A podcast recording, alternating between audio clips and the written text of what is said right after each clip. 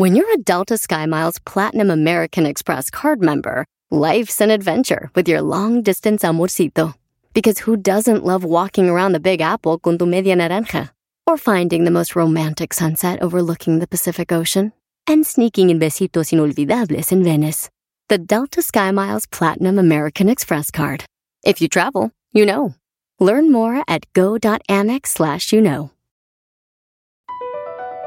Across America, BP supports more than 275,000 jobs to keep energy flowing. Jobs like building grid-scale solar energy in Ohio and producing gas with fewer operational emissions in Texas. It's and, not or. See what doing both means for energy nationwide at bp.com slash investing in America. El podcast más chido para escuchar. Era mi la chocolata para escuchar. Es el show más chido para escuchar. Para carcajear. El podcast más chido.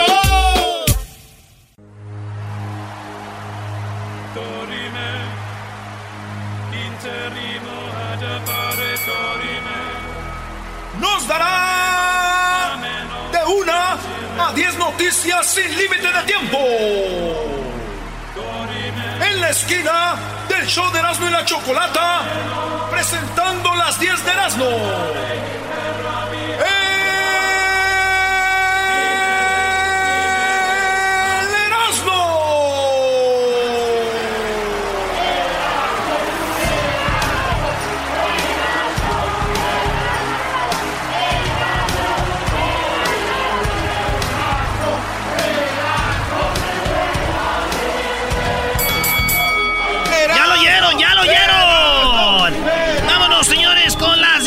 Aquí en el show más chido de las tardes.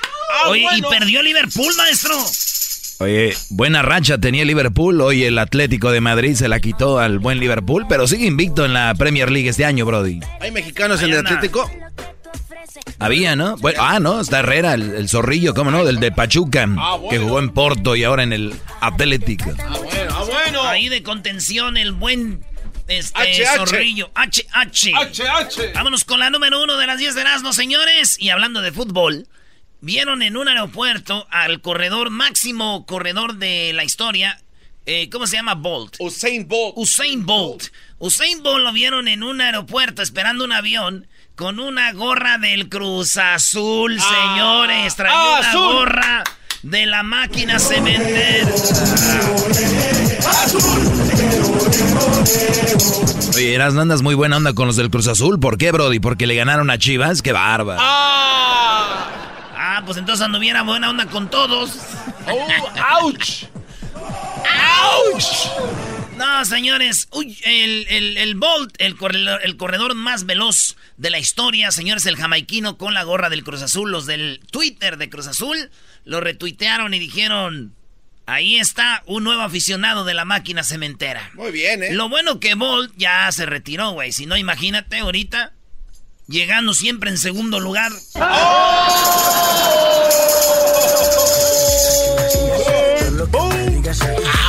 En la número 2 de las 10 de Erasmus, señores, un estudio reveló que el aroma de las parejas sentimentales mejora la calidad del sueño, ¿sí? Dicen que cuando eh, un estudio allá en Colombia descubrió que dormir con una prenda de tu pareja amada mejora la eficiencia del sueño en hasta 2%. O sea que si tú estás con tu esposo o tu esposa, duermes, güey. Ey, ¿No? Duermes. el olorcito coqueto. Duerme. Porque en las películas de santo duerme. Duerme. Entonces son los datos. Entonces ya saben, güey. 150 participantes recibieron en la investigación y durmieron más rápido cuando tenían el olor del esposo o la esposa. Se relajan. Y pues sí, es normal, güey. Sientes el olor de otra vieja y no madre, madre es que te duermes. Ahí está, sí. No, mi mamá sí se dormía con el olorcito de mi pa, güey. ¿Huele como rico? No, es que se echaba unos mi pa que pobrecita quedaba como desmayada. en la número 3 de las 10 de Erasmo, señores, mexicanos pierden la audición Más jóvenes por uso excesivo de audífonos. Señora, si nos está oyendo, señor, usted tiene razón cuando dice a su hijo, quítate eso, te vas a quedar sordo. Pues sí, señores, mexicanos más jóvenes están perdiendo el oído. Dice el doctor que hasta los 20 años ya empiezan a perder el oído, lo dijo el doctor que hizo esta investigación. Y es más, el doctor lo vamos a tener mañana aquí en el show para que nos hable de eso. Sí, güey, este doctor dice, nos va a decir por qué los jóvenes están perdiendo el oído, güey. Ah, Ey, bueno. Fíjate, muchos ahí duro, güey. Aunque dice mi tío Ramiro que es mentira, güey. ¿Por qué? Que los mexicanos pierden la audición por las viejas mexicanas, como gritan bien harto, güey. ¡Que te quedes ahí! ¡No vas! ¡No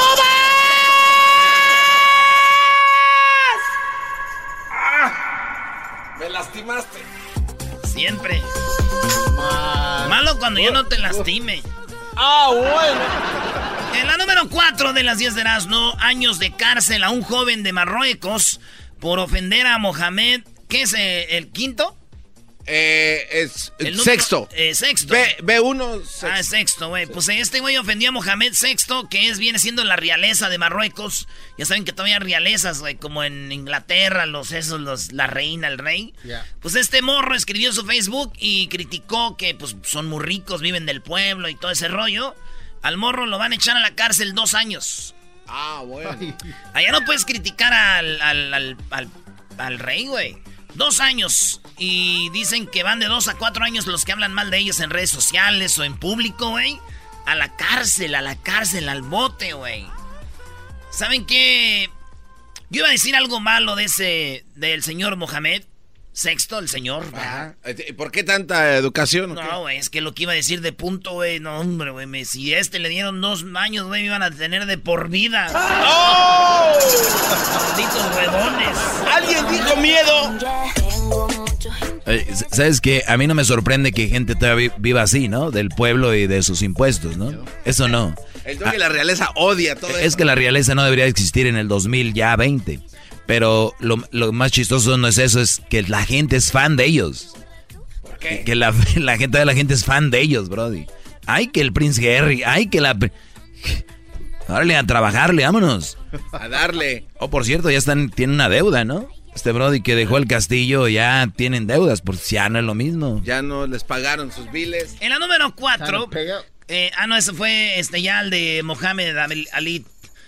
Mohamed en la- Ali. En la número 5 murió por coronavirus el director del hospital de Guam, en China. Sí, el director del hospital de China, de Guam, eh, pues él murió. El doctor Liu Xi- Ximing murió por ser infectado por el coronavirus. Eh, ya se eleva a, 700, a 1770 el número de fallecidos. O yo creo más ahorita ya. Pero resulta que el, fíjate, el doctor, no fue el doctor, era el, el director del hospital, o sea, más arriba que los doctores, O güey. sea, el perro de ahí. El perro de ahí, el perrón. Se murió. Y dije yo, si se murió el director del hospital, el que se supone que sabe cómo cuidarse, protegerse, todas las medidas de todo, ¿qué nos esperan, güey? ¿Qué nos espera a nosotros? Ya, mejor aquí nos a confesar. Vámonos a confesar, esto ya se fue a la tostada. ¡Carajo! A la tostada, vámonos. Oye, Brody, ¿qué está en la número 6? Poema a la nación. A ver. Dejé de buscar mi media naranja cuando me encontré con tu papaya. No lo entendí, pero. Ah, bueno. Ay, las escuelas, qué aburridas están, señores. Deberían de poner un antro, una barra ahí para que vean todos. Vámonos a la escuela. Ahorita vienen los chistes del público, no traen nada. Marquen 1 triple 874 2656 Chistes cortitos. Vámonos. Número 6, maestro. Dale, número 6. ¡Traigan el resistol! ¡Traigan el tiner! Eh, cálmate. Que fueran pues, de las chivas. En la número 6, qué chido la historia del encuestador de la INEGI que nos emociona. Y la neta, si ustedes ven este video, a ver si lo pone Luis ahí. es el video de uno de los morros que están trabajando para el INEGI, que son los que cuentan cuánta gente vive en la casa, cuánta gente vive discapacitada, qué edades tienen. Es como el censo aquí, güey. El INEGI tiene gente trabajando y uno de los de la INEGI es un joven que todo el mundo dice, ah, qué chidos. Y si ven al morrito hasta te emocionas porque él viene emocionado dice, no manches, donde ando ahorita trabajando gracias al INEGI, estoy conociendo estos ranchos, estos montañas, esto, nuevos caminos, nuevas veredas, oigan. Hola, ¿qué tal? Nuevamente aquí, muy buenas tardes. La verdad no conocía este lugar. wow, qué emoción verlo desde acá. Aquí es el mentado Taimarita. Voy rumbo hacia allá, a alcanzar la gente, bueno, la autoridad correspondiente para hacer el cuestionario de, de legalidad y pues también para presentarme como servidor, servidor público que soy en este momento al INEGI. Gracias al INEGI estoy recorriendo estos lugares que a lo mejor no sé cuándo los iba, los iba a conocer, pero pues aprovechando ya estoy conociendo nuevos lugares, nuevos paisajes, inclusive nuevos caminos, nuevas personas y eso es lo lindo, ¿no? Eso es lo chido de esto y pues a darle, ¿qué más?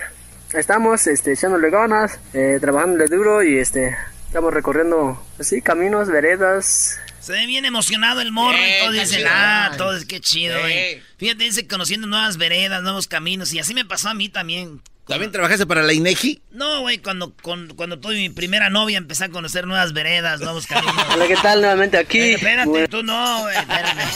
Esa es tu narración. Viéndolo como en novia. Qué buena canción, ¿eh? Esa canción es de DJ Hessler. ¡Qué bárbaro! En la número 7, ganó más como, dice, ganó más como niñera en Estados Unidos que como profesionista en México. Esta historia es de una muchacha que, pues ella trabajaba, eh, estudió en la universidad, estudió aquí en Estados Unidos para sacar una carrera en comunicaciones. Dice, voy a estar bien preparada, pero se dio cuenta que cuando estaba en Estados Unidos sacando parte de su carrera, eh, trabajaba en part-time eh, y trabajaba cuidando niños. Y se dio cuenta que ella ganaba más dinero trabajando como niñera que como un profesionista. Es lo que ella dice. Dice que por el hecho de haberse sentado a estudiar y ser licenciado en algo, eso no pasa allá a ganar bien, no para alguien con título de comunicación en México, que aunque en mi caso lo haya incluido en el extranjero creyendo que eso me daría doble garantía, no llegué a ganar más de 12 mil pesos al mes. Y eso que me fue bien. Ah. Gano más como niñera en Estados Unidos, dice, trabajando en Nueva York. Gano tres veces más como niñera. Tres veces Estoy en una casa. Cuando los niños se van a la escuela, me voy a caminar al Central Park. Y, es todo. voy con los niños, juego con ellos en la nieve. ¿Qué trabajo tan chido? Y con esto gano más como niñera que una profesión en México. Dice, triste. Sare, sare. Oye, ¿sabes que México es el país con los eh, sueldos más bajos? 642 dólares ganaba esta muchacha eh. al mes. Dos, como dos. Ah, suma. Yo digo, si las niñeras ganan más, seguramente aquí también que los locutores, güey. Ah, no, claro. Le voy a decir a la Choca a ver si me deja traer unos niños para cuidar aquí en el estudio, güey. Con siete chiquillos, ¡pum! Nos vamos para arriba.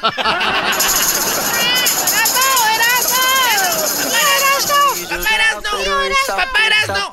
¡Papá! ¡Papá a cuidar a niños. ¡Quiero tocar Erasmo! ¡Quiero tocar Erasmo! ¡Quiero tocar! ¡Papá! ¡Papá! ¡Papá! ¡Papá! ¡Papá! ¡Mamá! ¡Mamá! ¡Mamá! ¡Mamá! ¿Qué? Mamá, mamá, mamá, mamá. Mam, mam, mam. Bueno, ya, güey. Ya, güey, ya. ¿No quieres tan payaso? Papá, papá, papá, papá, no. Papá. ¿Saben qué, güey? Mejor no, aquí me quedo nomás sin niños. en el garage estoy a gusto ya. Y nos vamos para arriba. En la número 8 de las 10 de la los señores, cancelaron en China la premier de James Bond. Ah, ¿Por qué creen? Por el coronavirus. Hijo de Cancelaron la película de James Bond por el coronavirus. Y yo dije, ¿y si yo hago una película, güey, en China y acabamos con. Y, limpio el coronavirus?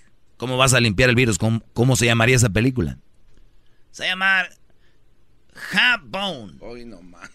Jabón. No más. Papá, papá, papá. Erasmo, papá, Erasmo, quiero, quiero tata. Papá, quiero tata. Ahorita te voy a dar. Papá. Oye, hablando de eso, Me imagino que muchas de ustedes, mujeres que me están oyendo, tienen a sus niños cuidando con alguien, ¿no? Sí.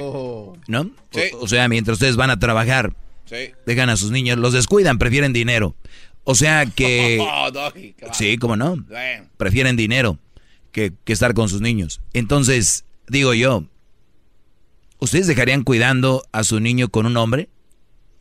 O sea, hay un señor que cuida a niños, ¿lo dejarían a su niña, a sus niños? Pues es un profesional y tiene licencia por why not? Sí, ¿verdad? Sí. Ah, muy bien, Pero un desconocido. muy bien. Nada más. ¿Y eso qué, güey? ¿Por qué o qué? No, pues, todos sabemos, es que dicen que igualdad, y que dere- mismo derechos y todo. Entonces, yo estoy buscando de niñero, ¿ok? Si tienen que cuide una niña por ahí, yo se las cuido. Ya entendieras, ¿no? ¿Mm? Sí. O sea, van a decir, ¡ay, Debería no! hacer esa encuesta, Luis. ¿Te gustaría que, eh, que a tu niña, ponle niña, que a tu niña la cuidara un, un hombre? Número 9. Los concursos de belleza, señores, como los conocemos, ya nos imaginamos quién gana, ¿verdad? Ya sabemos todo ese rollo. Pero resulta que Miss Alemania, una mujer de 35 años y tiene un hijo, ganó el concurso de Miss Alemania, señores. 35 años, la concursante mayor de edad del grupo fue la ganadora. 12 meses será la Miss Alemania. Miss Alemania, ¿no? Se llama Leonie von Hans. Ganó el concurso anual de belleza. Tenía 35 años. ¡Wow! Dije, qué triste, güey. ¿Por qué triste? Como triste, Brody. ¡Logro! Porque las únicas mujeres que me pelaban eran las de mayores de 35 con hijos, güey. Ahora ya se van a ir para arriba el valor y ya me van a mandar a la fregada. Yo dije, no. Adiós, Miss Cougar. I'm gonna miss you. Miss Cougar. I'm gonna miss you, Miss Oigan, Cougar. por último, en la número 10 de las 10 de Erasmo, Netflix tiene categorías ocultas No. que tú no conocías. Y ustedes lo supieron aquí con el Erasmo, yo se los estoy diciendo. Oigan, ustedes tienen Netflix, ¿sabían ustedes que hay una, hay una categoría oculta de películas? Por ejemplo, tú puedes poner, aquí estoy viendo los códigos, mira, animadas, ey, y pones el código, tienes que Ey. irte a la página de internet en tu computadora, no en el teléfono. Y te vas y pones un código ahí y te, y- y te da la lista de películas animadas y películas de acción, el código 2653. Mira, películas de guerra, películas de, de Bélgica, películas de... Y no te dan los países, güey. Mira, asiáticas, bla, bla, bla, bla, bla, bla. Eh, y, y te dice aquí coreanas, indias, todo, güey. Y, y te salen, ahorita no te salen ahí, pero si tú pasas y pones el código, te las ponen. Beautiful. No vi las de México, güey. No. No. ¿Por- ¿Cómo no está? Y dije yo, ¿por qué? Y ya después dije, ah, pues no, las de México no están en Netflix, están ahí en el MacArthur o ahí en las, las gasolineras o ahí en las marisquerías, ¿verdad? Ahí están, malditas. Y sin código. Y sin Y código. la Choco. Y ya vienen en Mi Blu-ray. radio. Erazno y la Choco. Siempre los tengo en mi radio. Regresamos con los chistes, señores, chistes del público. Y la Choco. ¡Chistes, chistes, chistes! ¡Chistes, chistes, chistes! Casi no tomo, pero pues me tomo una. Yo antes de ponerme bien pedo. Ah, bueno. ¡Chistes, chistes, chistes!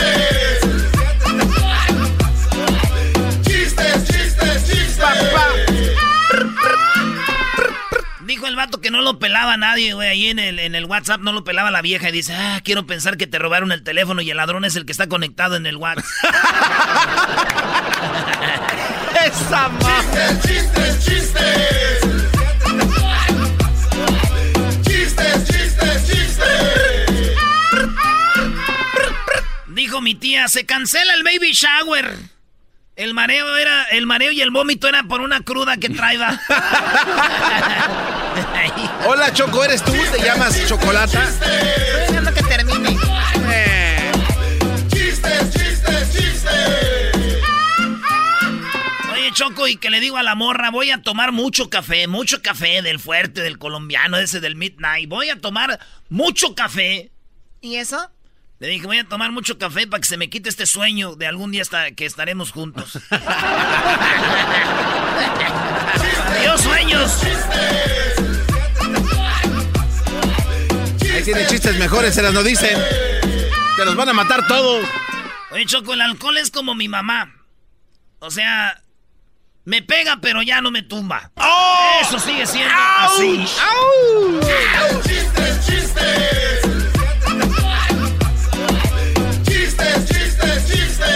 yo tengo uno, Brody. Yo tengo uno que dice, si soltero casi no le contesto a nadie, imagínense ya que tenga novia. ¡Ah! ¡Chistes! ¡Adiós! ¡Chistes! ¡Adiós! ¡Chistes, chistes, chistes! Oye, Choco, mi mamá dice que el alcohol es mi enemigo. Y Jesús dice que ama a tu amigo.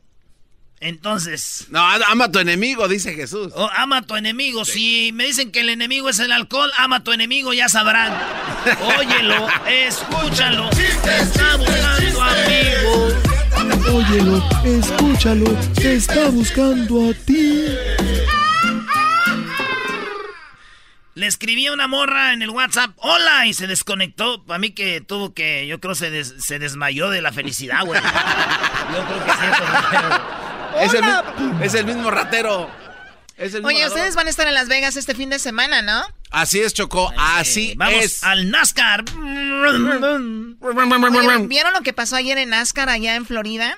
Sí. Había la carrera de NASCAR, era la última vuelta y el tipo que iba en primer lugar se volteó, terminó en cuarto lugar, pero llegó, a- o sea, con el coche destrozado. Está en el hospital gravemente, ¿no? Sí, está gravemente. De sus las lastimaduras no eh, amenazan su vida, Choco. De, de Newman. Pero está grave, está grave. Sí, está grave. ¿Dónde Ya fue la carrera? Allá en. Daytona Beach. Y este sábado, no, el domingo va a ser en Las Vegas. En Las Vegas, Choco. Ahí Ya nos vemos, ahí nos vemos, señores, en Las Vegas. Vamos a echar relajo con ustedes, Garbanzo. ¿eh? Ahí Así en, el- en, eh, en lo que viene siendo en el Pensoil Pensoil 400.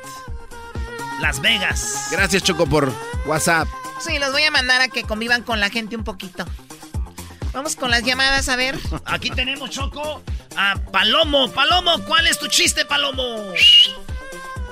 Primo, primo, primo, primo, ¿cómo estamos, primo? Ahora, pues tú, pues, muchacho, pues, con los prietos. Eh. Oye, primo, tengo un chistecito para ti. Échale. Res- resulta que llega el garbanzo a la iglesia a confesarse. Ey. El padre le dice, hijo, ¿te alejas de Satanás? Pero el garbanzo le contesta, no puedo, padre, tengo hijos con ella. Oye, cuélguenle a Palomo, chale. ¿Qué le pasa? Órale, Palomo. vamos acá. ¿Cuál chiste tienes, César? Échale. Está una vez el padre en misa y ve la, la, la- canasta de limosnas y dice, hijos míos, entre nosotros hay un regio porque hay tres coras y los demás son puros billetes. Y se levanta el dog y le hace, padre, no se toma es un regio, somos tres y los tres cooperamos. ¡Auch! Me gustó, o sea, entre los tres, ¿no? ¿Qué van a saber de regios estos? No, no saben nada. Ahí tenemos a el Meteorito. Meteorito, ¿cuál es tu chiste, Meteorito? Buenas tardes, muchachos. Qué Buenas gusto tardes. saludar la primera vez que entro a la radio. Eso. ¿De dónde eres, Meteorito? Yo soy de Honduras, vos soy de aquellos pachucos de allá, vos. Hombre, hermano, súbale al radio. Hermano, a toda la gente de Honduras, en este momento, al chiste que gane le vamos a dar unos 400 lempiros, va, hombre. Está bueno, vos. Échale, primo, Ok, ¿cuál voy para mi chiste? chiste. Ok, mira, tenía uno, un chiste para Erika, pero está muy largo. Mejor voy a hacer otro más Está bien, si es para Erika, le gustan así, largos. Choco, ¿Cómo ¿Cuánto controlar. dura? Como un minuto nomás. Échale. Dale. Mira, es que se fue la Erika, se fue el ginecólogo, ¿verdad?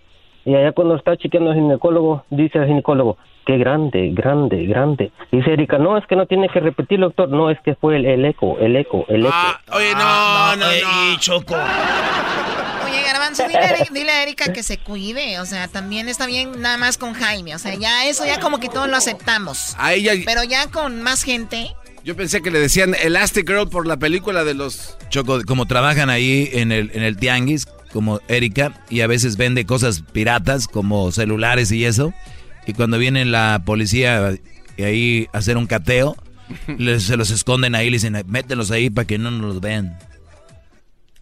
O sea, Doggy, eso ya fue demasiado. Eh, es lo que yo le he dicho, eso ya es demasiado. Hasta laptops le ponen. ¿Sabes qué, Choco? Voy a levantar una demanda en contra de este pelacuas. Una, una, demanda. Oye, pues bueno, saludos a toda la gente de Catepec, a los que todavía siguen de pie. Y también saludos a toda la gente de Centroamérica, saludos. Garbanzo, felicidades, escapaste. Regresando, tenemos a lo que dijo Obrador Choco de los feminicidios. Las mujeres las están matando. Hoy tenemos una feminista, ¿no? Una feminista. Así es, ¿eh? De las que pintaron los monumentos. De las que rayaron Palacio Nacional. Hoy la tenemos, a ver qué vas a decir a Emma Obrador. Obrador. La choco siempre que lo escucho me hacen carcaquear.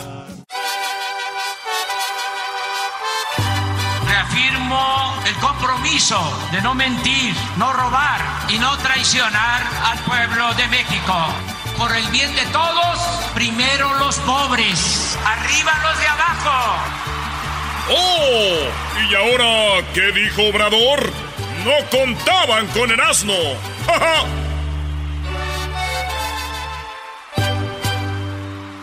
Sigue así, sigue así, así, así, así, todo lo que me digas, así, así, así, sigue así, sigue así, así, así, así, todo lo que me digas, así, así, así, sigue así, sigue así, así, así, así, todo lo que me Dale el garbanzo, Choco, que vinieron a buscarte. Ah, Choco. A ver, ¿qué pasó, Garbanzo? Porque vamos con lo de Obrador. A ver, rapidito, porque ya escuché el programa y parece que estamos en la hora lunática. A ver. Sí, Choco, vino la señora Gudelia. Uh que si puedes pasar a su casa hoy a las 6 de la tarde para que le ayudes a cortar las pechugas de pollo y los guacales, porque tienen venta mañana temprano. ¿Qué le digo? Repite eso. Que no se, ah, que no se te olviden tus tijeras de las grandes, esas chonchas. Como si fueras a inaugurar un establecimiento, pero son para cortar pollo, chiquitina. ¿Quién vino? Doña Gudelia. vino Doña Gudelia que por favor quiere que llegues hoy a su casa a las 6 de la tarde para que le ayudes a cortar el pollo y los guacales de pollo. Porque mañana tienen vendimia temprano. No, pero no usan ya tijeras. Es que es más rápido con los dientes. Ah. Qué estúpido. A ver, Erasno, tú también, órale, síguele. No, yo no voy a hablar de eso, Choco, porque digo, cada quien sus jalecitos. Que tenga uno después de aquí de la radio cada quien ya hace sus jales aparte, ya si te andan acá trayendo, mordiendo el pollo como los chinos, pues ya cada quien, ¿verdad? Andas mordiendo el pollo. ¡Obrador!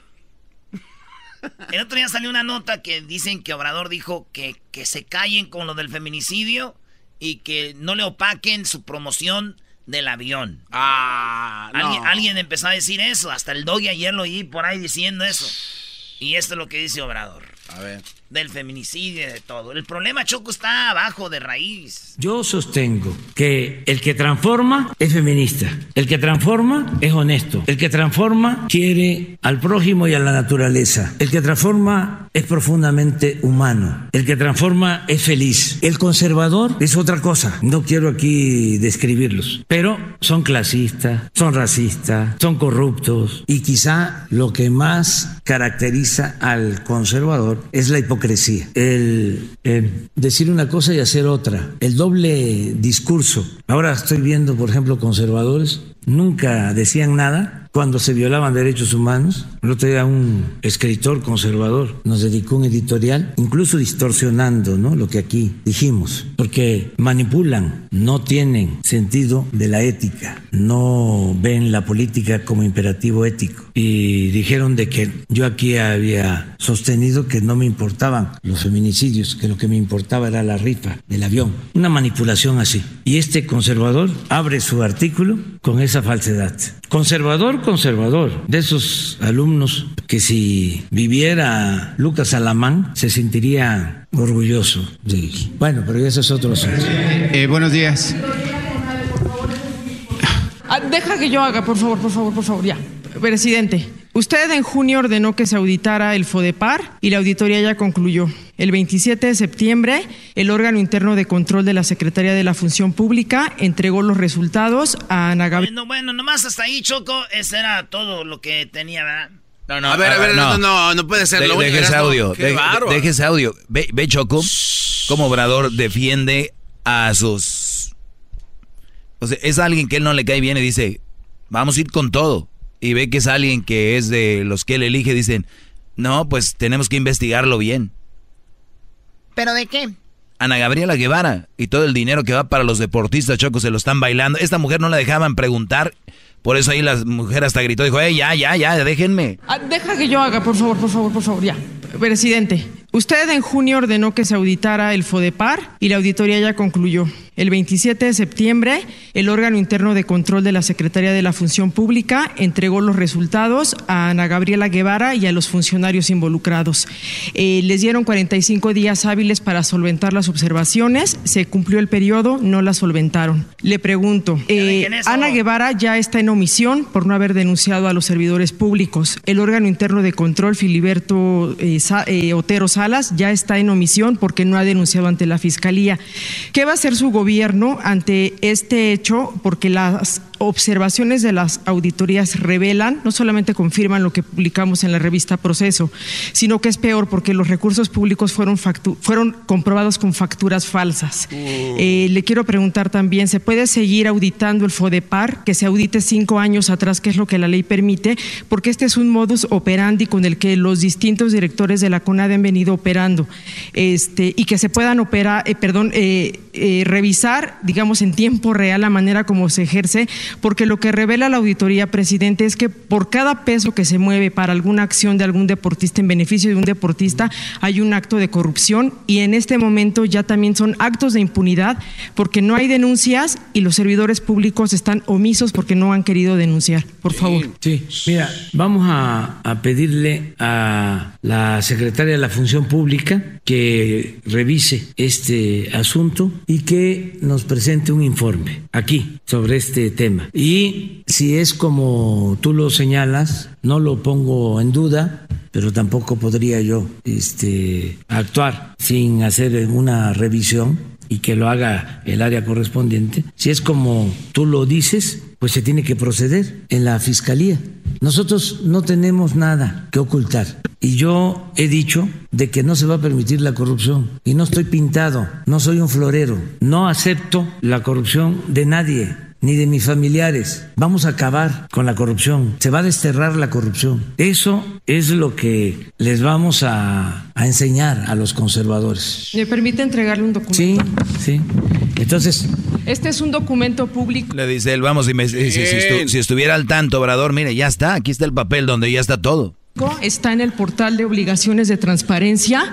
Es el reporte del órgano interno de control. Ahí está el sello de recibido del 27 de septiembre en la oficina de Ana Gabriela ¿eh? Guevara. Ese documento cualquiera lo puede bajar de internet y es la evidencia de que el 2 de diciembre tuvieron como fecha última para solventar las observaciones y eso no ocurrió. Eh, le oh. quisiera preguntar también, como están coludidos distintos presidentes de federaciones, empresas y personas que simularon ser entrenadores y que además están cobrando eh, un apoyo directo del este fideicomiso llamado FODEPAR.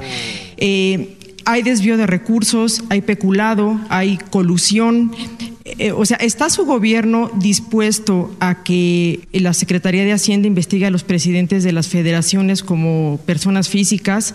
Porque el hecho de que ellos se eternicen 20, 30 años como presidentes de federación, pues es porque se están beneficiando económicamente. Hay un presidente, por ejemplo, de la Federación de Natación que tiene propiedades por más de 22 millones de pesos que su salario no lo sustenta. Hay entrenadores que reciben eh, recursos, por ejemplo, el que usted aquí premió, Alfonso Victoria de Taekwondo, usted le dio el Premio Nacional del Deporte y él eh, recibe dinero, compran petos para los atletas y después ellos los rentan para tener un beneficio económico. Es decir, hay que hacer una investigación completa de todos los que han recibido los recursos públicos y lo que se ha hecho con eso, presidente. O sea, el FODEPAR ha sido saqueado prácticamente desde que nació. Sí, se va a hacer la investigación.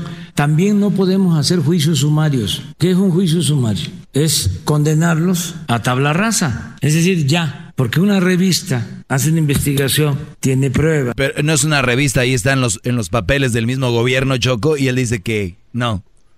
Y eso comenzó, Choco, desde el año pasado porque a una clavadista de alto rendimiento esta Ana Gabriela Guevara la despidió. Le dijo, ¿sabes qué? Adiós a esta Adriana Jiménez. Recuerdo, recuerdo, no recuerdo el nombre, pero recuerdo de la chica cómo la eh, hicieron pedazos. Sí, dije, ¿sabes qué? Adiós a volar, pero entonces ella levanta la demanda que Pero también Obrador le está haciendo bien, no puede él decir, ah, mañana los arrestamos o mañana los corremos. O sea, dice que van a tener un reporte y obviamente Eras no lo va a traer, ¿verdad? Choco, hay llamadas ahí. tenemos aquí a Ernesto y luego vamos con José. Bueno, adelante, Ernesto. ¿Qué tal? Buenas tardes. ¿Saben una cosa? Que eh, si él se, se promueve de que va a hacer justicia, debería ser justicia como lo, que estaba escuchando ahorita del deporte. Hay mucha corrupción, hay muchos intereses, hay este, beneficios para grandes compañías eh, y se roban mucho dinero los, los directivos. Y más aparte también de eso de la niña que mataron, deberían de poner la pena de muerte, a ver si así la gente piensa un poquito de no hacer tantas maldades. Y, y, más aparte... Oye, brother, yo estoy de acuerdo con la pena de muerte, pero en México no. Te voy a decir por qué. Porque en México yo hago algo y si tengo dinero y feria y lana, les digo, miren, fue aquel. Y van a matar a un brody que ni siquiera es, brody. En México así lo van a hacer. La pena de muerte van a estar matando gente inocente. La corrupción siempre va a haber. Por eso te digo. Pero es que, es que si no hay mano dura. ¿Cuánta eh, gente está encerrada para, inocente? los criminales? Sí, pero si hay gente encerrada que nunca ha hecho nada. No, si, si, tienes un video como el de la señora, este que dice la la que, que lo hicieron este un retrato hablado. si tienen la cámara pueden hacerlo un acercamiento para que vean la cara de la mujer. No, y también hay casos como el del hombre que el hombre que confiesa haber matado a su esposa y haberle hecho pedazos para tirarla en el drenaje como ese, ni más que digan que no fue, ¿no? Bueno, lo que dice el también es verdad. Si hay evidencia, Pero es que el video, el video del que, tú hablas, Ernesto, también se tardaron, Choco, como dos semanas en darlo a conocer. O sea, las leyes o los departamentos judiciales en México. Además también, a ver, también este, ahí es donde yo sí le doy un poco de razón a Obrador. Sí dejaron un cochinero y él tiene que estar limpiando. Eso lo de los deportistas, lo hemos sabido. No tienes que ser tan tan una persona tan inteligente para ver que los deportistas andan con un botecito diciendo, oye, somos del comité, ah, del comité Olímpico, vamos a Japón, queremos dinero, ayúdanos. Oye, tanto dinero que hay, somos un país tan grande para que, como dice la entrevistadora, esta chica, el dinero lo tienen los presidentes que duran años y se tienen mansiones y casas. Imagínate lo que compran de equipo para los, para los deportistas, lo rentan a otras personas. Increíble. es verdad. Bueno, vamos con la llamada de José. Adelante, José. Buenas tardes, señores. ¿Cómo están por ahí? Buenas tardes, José. ¡Sus para el radio! ¡Échale, José! Oye, deberías hacer al trueno hoy, brother. Buenas tardes. No, ahora va a ser al... al, Buenas tardes, señores. Al, cubano. ¿Cómo están por ahí después del 14 de febrero? Estamos tristes y llorando. A ver, adelante, José. Tenemos un pues, minuto. ok, señores, ¿por qué siempre Obrador tiene la maña de que cuando algo pasa en México siempre tiene la maña, señor. Yo estoy bien con Obrador, estoy bien, estoy al 100 porque el señor, la neta, está haciendo las cosas como ningún otro presidente, pero que ya se tumbe el rollo de estar diciendo que para cualquier problema que pase siempre dice, es que el gobierno pasado, es que el gobierno pasado, es que, el gobierno ¿eh? pasado, ustedes a qué me refiero, saben a qué me refiero, siempre con eso desvía el tema. Pero siempre con eso se la saca. Yo sí estoy de acuerdo con él, pero también estoy de acuerdo contigo. Sí, hay un punto donde dices tú ya, ok. Sí, sí, sabemos. Los neoliberales. Pero ya se mete un discurso de casi una hora hablando de lo de lo mismo, o sea, sí, es verdad. Pero él sabía que venía eso. Yo no lo oí cuando estaba iba a ser presidente diciendo, me voy a tardar mucho, va a haber porque está muy mal, ¿no? Él dijo, yo llegando cambia. Es el problema con la política y tienes que, pues vive, como dice el pez. Una cosa, si el maestro, si el maestro Doggy hubiera sido presidente de México en tres meses yo había arreglado el país. No, se los cambio de volada. De volada se los cambio. Seríamos Nueva Zelanda en menos de 24 horas. Muy bien, regresamos con eh, López Dóriga, una parodia, terminando. ¿Ustedes vieron la foto de, de J-Lo? Ahorita lo vamos a compartir en las redes sociales, la foto de Jennifer López. ¿Qué edad tiene Jennifer López? 51, creo. ¿Ustedes les gustaría tener el cuerpo de Jennifer López? Regresamos después de, de López Doriga. El garbanzo le dice, dice él sí. Una morra sí dijo, no, yo quiero hacerme así. El nuevo Barbie, el Barbie de Catepec. Que me opere. Cuba, Cuba, ella, ella, Erasmo y la Choco. Muy buenas tardes. Muy buenas tardes a todos, muy buenas tardes a todos. Hoy en la encuesta le hago la pregunta. Si entra parado, sale mojado y con olor a pescado, ¿qué es? ¿Es un buzo o es otra cosa? Nos vamos con Edwin. Edwin, buenas tardes. Buenas tardes, muy buenas tardes. Joaquín, te reporto desde Conchagua, la Unión en El Salvador, donde despidieron al jefe de la policía por tonto. Esto pasó cuando unos presos, Joaquín, muy peligrosos, escaparon en un helicóptero. Lo que el jefe de policía sugirió fue atraparlos de manera que puso barricadas en todas las salidas de la ciudad. Hasta aquí mi reporte. Hoy no más. y bueno, fíjese usted que un hombre en la parada del autobús le dijo a una señora, ¿podría decirle a su hijo que pare de imitarme? Por favor, eso le dijo. Y la mujer, viendo a su hijo, le dijo, mijo, deja de hacerte el estúpido. Garbanzo, buenas tardes. Muchas gracias, Joaquín. Te reporto desde Norco, aquí en el estado de California. Ayer a las 4:44 de la tarde, un empresario descubrió la manera de que todos sus empleados lleguen temprano al trabajo. Le preguntamos cómo le hizo y nos dijo que redujo el número de estacionamientos de 60 a tan solo 10. Desde Norco, te informó el garbanzo. de aquí. Y bueno, nos vamos con Erasmo Erasmo. Muy buenas tardes. Joaquín, un hombre llegó a su casa y te informo hoy aquí desde la ciudad de Las Vegas, donde estaremos el día sábado con el NASCAR, Joaquín. Fíjate que un hombre llegó a su casa y cuando estaba por guardar su ropa en el closet, encontró a un hombre. Se le quedó viendo a su esposa y le preguntó, ¿qué hace este hombre aquí? La esposa le dijo, está esperando el autobús. El esposo dijo, que esa no era una respuesta correcta. Y la esposa contestó, pues si ya sabes qué hace ahí, ¿para qué me preguntas? ¡Oh! Desde Las Vegas, Erasmo Guadarrama y bueno, nos vamos nuevamente con Edwin. Edwin, buenas tardes. Joaquín, me encuentro, me encuentro en la isla El Zacatillo, en la ruta en la playa El Caguamo, donde un policía de tránsito detuvo a un conductor y le preguntó que si acaso no había visto la señal de alto. El hombre dijo que sí la vio. El policía le preguntó que si la había leído. El hombre contestó que sí la leyó, pero que no siempre cree lo que lee. Hasta aquí mi reporte. Y bueno, déjeme decirle a usted que un nuevo estudio de antropológico social descubrió que las mujeres son como los chinos, porque nadie las entiende ya están, y ya están dominando el mundo. buenas tardes. Muchas gracias, Joaquín. Te reporto desde la ciudad de Fontana, en el estado de California. Ayer, a las 4.44 de la tarde, en un restaurante, se llevó a cabo este reportaje. El restaurante tuvo el pasado día de San Valentín una pareja, armó un escándalo. Todo empezó cuando la novia le dijo al novio, ya llevamos 10 años viviendo juntos, ¿por qué no nos casamos? El novio la miró fijamente y le dijo, ¿casarnos? ¿Y quién va a querer casarse con nosotros?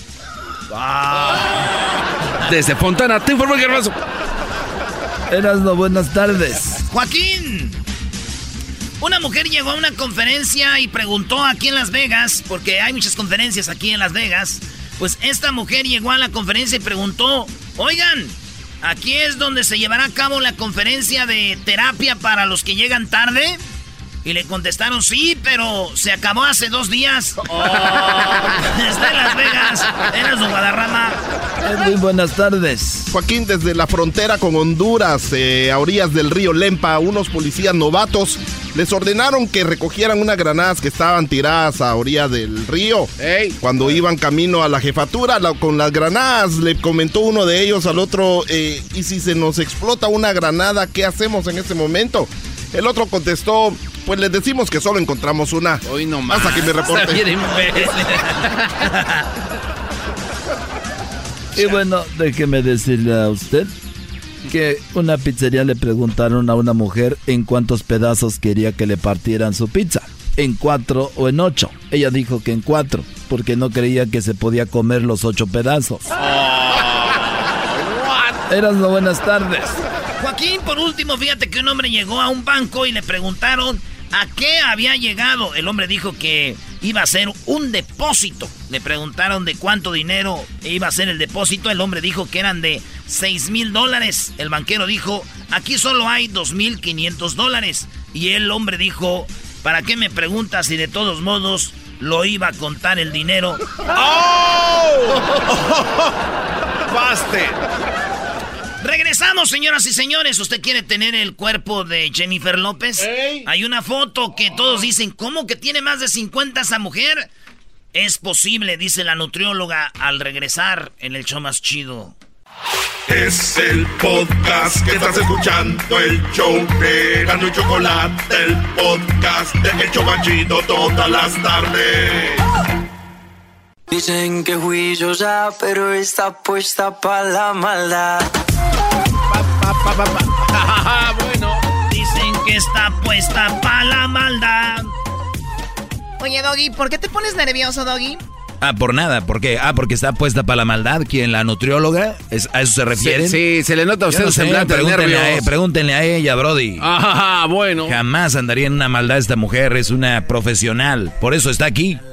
Bueno, a ver, eh, tenemos ya la nutrióloga. Eh, vamos a hablar con ella, Jessica Murguía. A ver, oye, ya están llegando los regalos. Sí, Chocó, que por fin te, llegó el masajeador aquel. Así es. Bueno, eh, a ver, vimos una foto de Jennifer López. Tiene que dar 50, 51 años Jennifer López. El cuerpo que ella tiene es increíble. Eh, parece que no tiene ninguna un arreglo estético ahí o sí? No, no, no, no, no se le ve y si tuviera no me importaría. Muy bien, bueno, la cosa es de que, las mujeres podemos tener el cuerpo que queramos siempre y cuando tenemos que hacer algunas cosas, ¿no? Porque no todo es nada más así de fácil, por eso tenemos a la nutrióloga. Muy buenas tardes, Jessica. Hola, buenas tardes, ¿cómo están todos? Wow, Bueno, pues a ver, eh, ¿es verdad o es mentira que para tener un cuerpo como el de J-Lo de 50 51 años también tiene que ver con la genética, ¿cierto o falso? Definitivamente es verdad. Ándale. Sí, mucho del mucho del cuerpo de Jennifer López este pues tiene que ver con la genética, pero también tiene que ver a los buenos hábitos que ella tiene tanto en el entrenamiento como en el plan alimenticio que lleva. Sí, porque puede tener una hermana, una prima, tiene la misma genética y definitivamente pues no. Ahora, eh, ¿qué onda con los hábitos? Vamos a decir que yo empiezo, eh, no me cuidaba desde muy niña, siempre fui una, una persona que tenía un cuerpo promedio o estaba un poco pues pasadita de libras y me quise poner las pilas a los 35 años. ¿Es mucho más difícil? Pues sí, sí es más difícil, pero no no es imposible. Digo, para tener un cuerpo como el que ella tiene, es necesario dejar de comer algunas cosas que nosotros incluimos diariamente en nuestra dieta. Este, o simplemente sustituirlas por opciones más saludables, además de acompañarlo con una buena rutina de entrenamiento tanto en el área de pesas como en el ejercicio cardiovascular, ¿no? Porque de repente en el gimnasio veo a muchas mujeres que solamente me quieren hacer pesas, pero no me quieren hacer cardio. Y entonces el ejercicio cardiovascular es la clave para bajar ese porcentaje de grasa que a veces nos molesta o que se nos acumula en cierta parte de nuestro cuerpo y las pesas van a hacer que tonifiquemos nuestro cuerpo para evitar la flacidez y que nos veamos pues un poco más tonificadas, ¿no? Además de que pues obviamente la alimentación es la base. Oye, pero las pesas que hacen puras pesas es para flojos. Choco, yo he visto en el gimnasio Brodis con una panzota y nada más se la pasan ahí en la, en la banca, levantan y se paran y se echan las, ahí polvo en las manos y otra vez. no vayan, ¿para qué? Doggy, tú cállate. ¿qué Estás amargado, Doggy, ¿qué te pasa? Bueno, entonces cuando hizo sustituir algunos alimentos, ¿qué es lo que más común come la gente que se puede cambiar? ¿Cuál sería un tip? Bueno, mira, por ejemplo, la mayoría de las personas que me visitan en consulta, número uno, el pan con café en la mañana. Ya. ¿Sí? ¿Cómo se puede pan con café, digo, se puede, se puede tomar café siempre y cuando sea este café negro, café tipo americano. El problema es cuando la gente me quiere agregar, el café es libre siempre y cuando sea negro. El problema es cuando la gente me quiere agregar este leche, me quiere agregar polvos, cremas, ahí ya rompemos lo saludable porque eh. empezamos a incluir azúcar y calorías. ¿Qué tal un pan tostado, deshidratado? ¿Ese podría funcionar? El pan tostado lo podemos incluir perfectamente, solamente hay que cuidar lo que le agregamos al pan tostado, ¿no? Por ejemplo, la crema de cacahuate, la, la mermelada, todas las cosas que le ponemos al pan. Y como comento, el café es libre, lo podemos consumir, pero la mayoría de la gente me consume pan dulce con café en la mañana y no vuelve a comer hasta las cuatro horas ya el desayuno que vienen siendo burritos, pues nada saludable. Claro, culpable. A ver, entonces comúnmente la gente desayuna con pan y con café. El café le ponen leche o le ponen cremas y luego se, se avientan el pan con mermelada de no sé qué. O sea, a ver, no es mucho el cambio. Entonces pan integral, no le pongas nada y es tu café, pero café negro y es el mismo desayuno. O sea, ahí es, ahí es donde empieza a ver esos cambios. Y ahora, ¿qué, qué más sigue? A ver, si te comes un burrito, ¿qué, qué, qué te podrías comer en vez de ese burrito, que acostumbra la gente?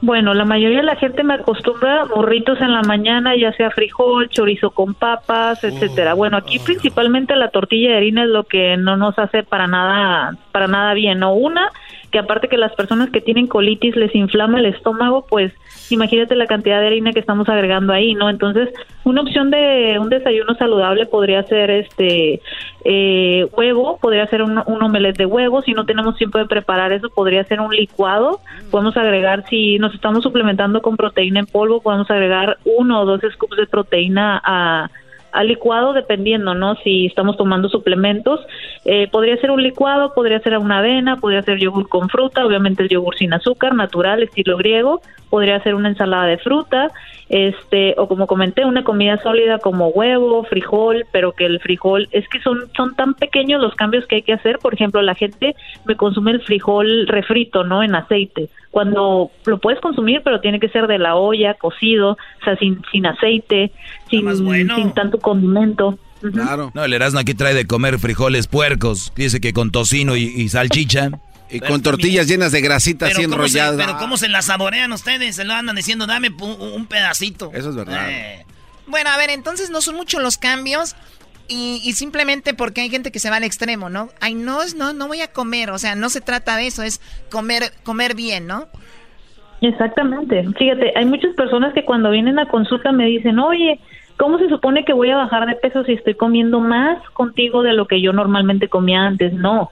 Lo que pasa es de que ustedes normalmente están acostumbrados a comer poca comida llena de calorías que no nos aportan nada nutricional y aparte trae calorías extras, ¿no? Entonces lo que yo hago es dar un menú con pocas calorías, pero es mucha comida saludable. Entonces hay mucha diferencia. Por ejemplo, nuestro requerimiento de 1200 calorías se va en una hamburguesa, uh. un café del Starbucks y unas papas. Y 1200 calorías en comida saludable, te estoy hablando de que son tres comidas fuertes con pescado, pollo, huevo, verduras libres y dos snacks. Este, te llenas perfectamente con eso durante un día. a, ver, vamos a Sí, perdón, vamos a repetir esto. A ver, 1200 calorías, la mayoría de nosotros las las eh, ponemos en nuestro cuerpo con un Starbucks y una hamburguesa. Pero con tu nutrición estamos hablando de tres comidas saludables y que te van a ayudar y todavía, o sea, y esas es más o menos las mismas calorías. Exactamente, exactamente. Wow. Este, ¿qué tan? Oye, perdón, eh, Garbanzo, ahorita habló de colitis. Jennifer ah, López también tiene colitis, Choco.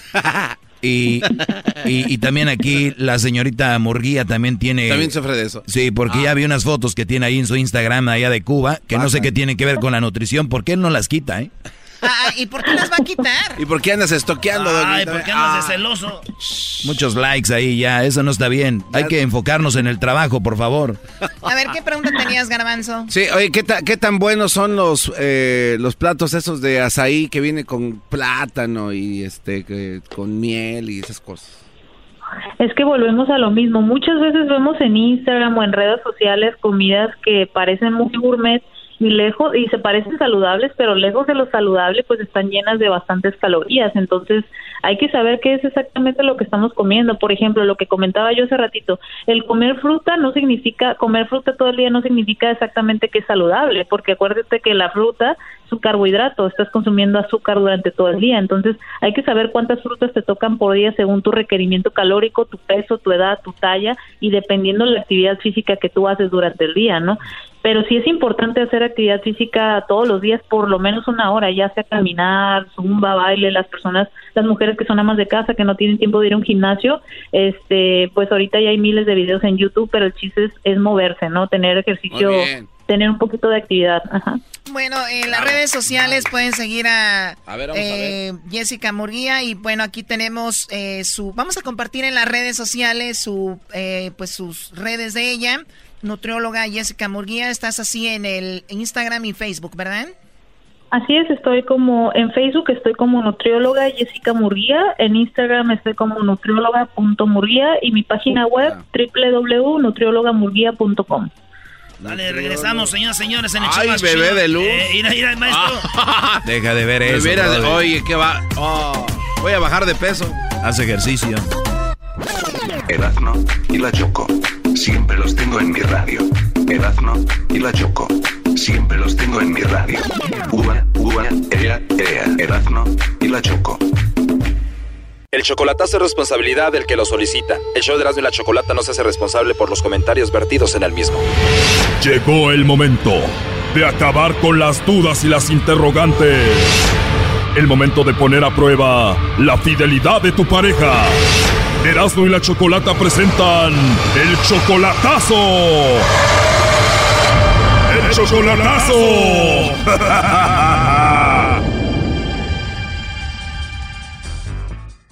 Bien, nos vamos con el chocolatazo a Perú. Tenemos a Benito. Benito, le vas a hacer el chocolatazo a tu novia Karen. Ustedes ya tienen cinco años de relación, pero solamente por teléfono. No la conoces todavía en persona y es tu novia. Ya casi mi esposa, pues así nos tratamos. Ya casi tu esposa. Cinco años, pero solamente por teléfono. No la has visto en persona. Teléfono y fotos que me mandaba antes, antes. Pero ahorita dice que allá no tienen teléfono bueno, que usan un teléfono como los que usábamos aquí de Nokia, de sus de cartera, que no tiene internet, que no tiene mensaje, no tiene nada. A ver, a ver, primero te mandaba fotos y después te dejó de mandar fotos. ¿Hace cuánto te dejó de enviar fotos? Uh, ya tiene como tres años.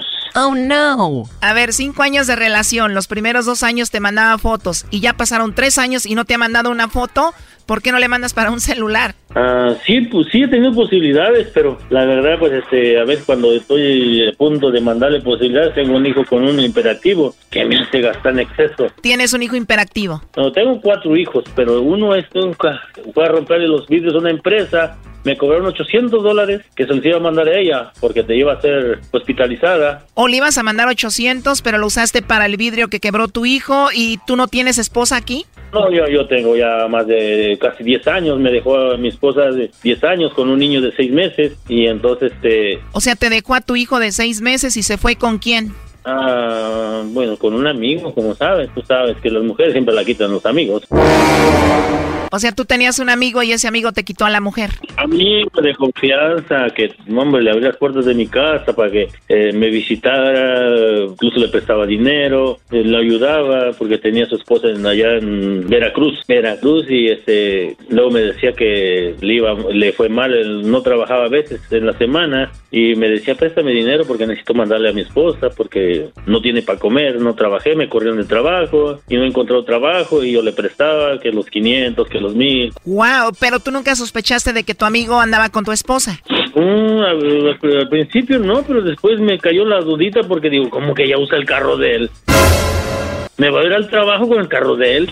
Oh, no. ¿En serio? No, no, no, no. Y le dije a ella, no, no puedes hacer eso. ¿Cómo es? Dice, pero es tu amigo. Él me dice que cuando yo necesite ayuda, y tú me dijiste cuando necesite ayuda, pues acude a mi amigo. Pues era un amigo de confianza. O sea que te vio la cara a tu amigo y ella también. ¿Cuántos hijos tuviste con esta mujer? Con mi ex Cuatro. Dos este, de México y dos ciudadanos ya nacidos aquí. ¿Y ella te abandonó con los cuatro niños? Pues mi ex me dejó cuando yo tenía, cuando mi bebé tenía seis meses, menos de seis meses, pero me los quitó la corte porque no podía tenerlos yo por violencia doméstica. Entonces, este, pues por idiota, por andarme echando la culpa de algo que no hice, ¿verdad? Yo quería salvar mi matrimonio, pero no pude. Wow, ¿y en la ciudad donde tú vives ahorita ella vive también con tu amigo? Desgraciadamente sí, pero no tenemos contacto, porque la corte le puso restricción de por vida vida. Se portó mal contigo y también con tus niños. Demasiado, golpeaba mucho a mis hijos en exceso. Hoy mis hijos tienen marcas en su cabecita, marcas en el cuerpo, pues este, y, y este niño que habló ahorita, Marco Antonio, ya tiene 14 años, no quiere ni verla siquiera, no quiere ver a nadie, no odia a las mujeres. ¿En serio?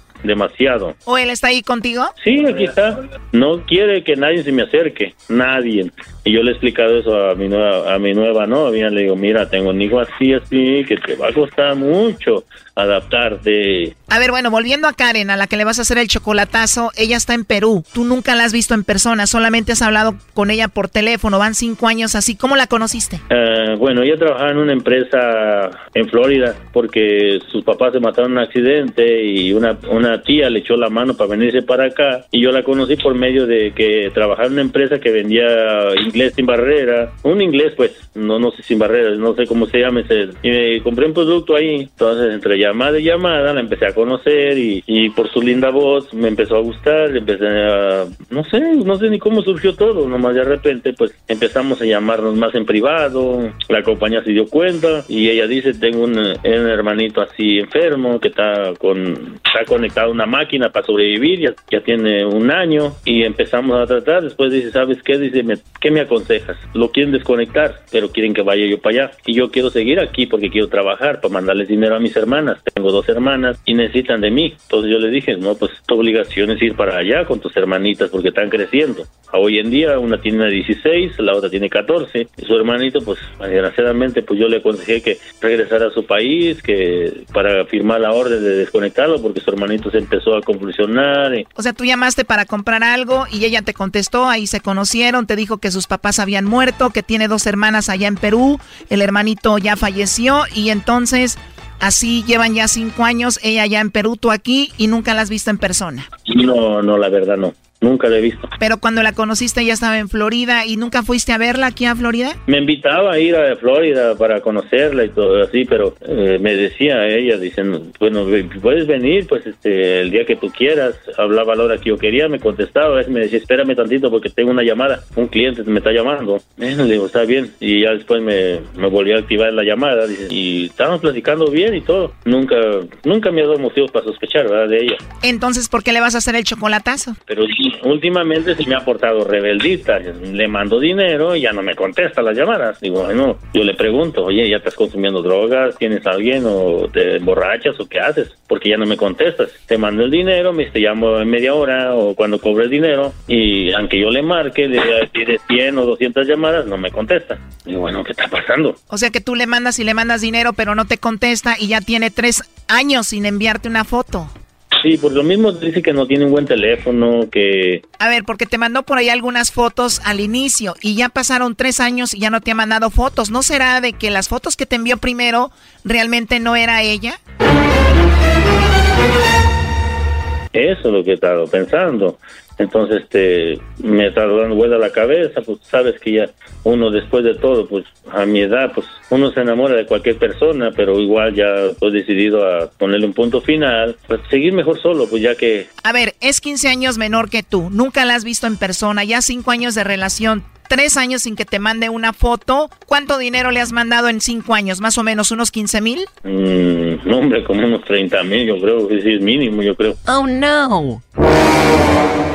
A ver, más de 30 mil. Oye, oye, yo creo que ese récord es poco. Si no le he mandado lo que he tenido en mi vida, lo que he hecho aquí, no es nada, porque siempre he estado enferma. Ella tiene, ¿cómo se dice? Este problema de esteroides y cada rato en el hospital y que no tiene para pagar. Que luego que un día la detuvieron porque dice que consiguió dinero prestado, que no podía pagar y la arrestaron.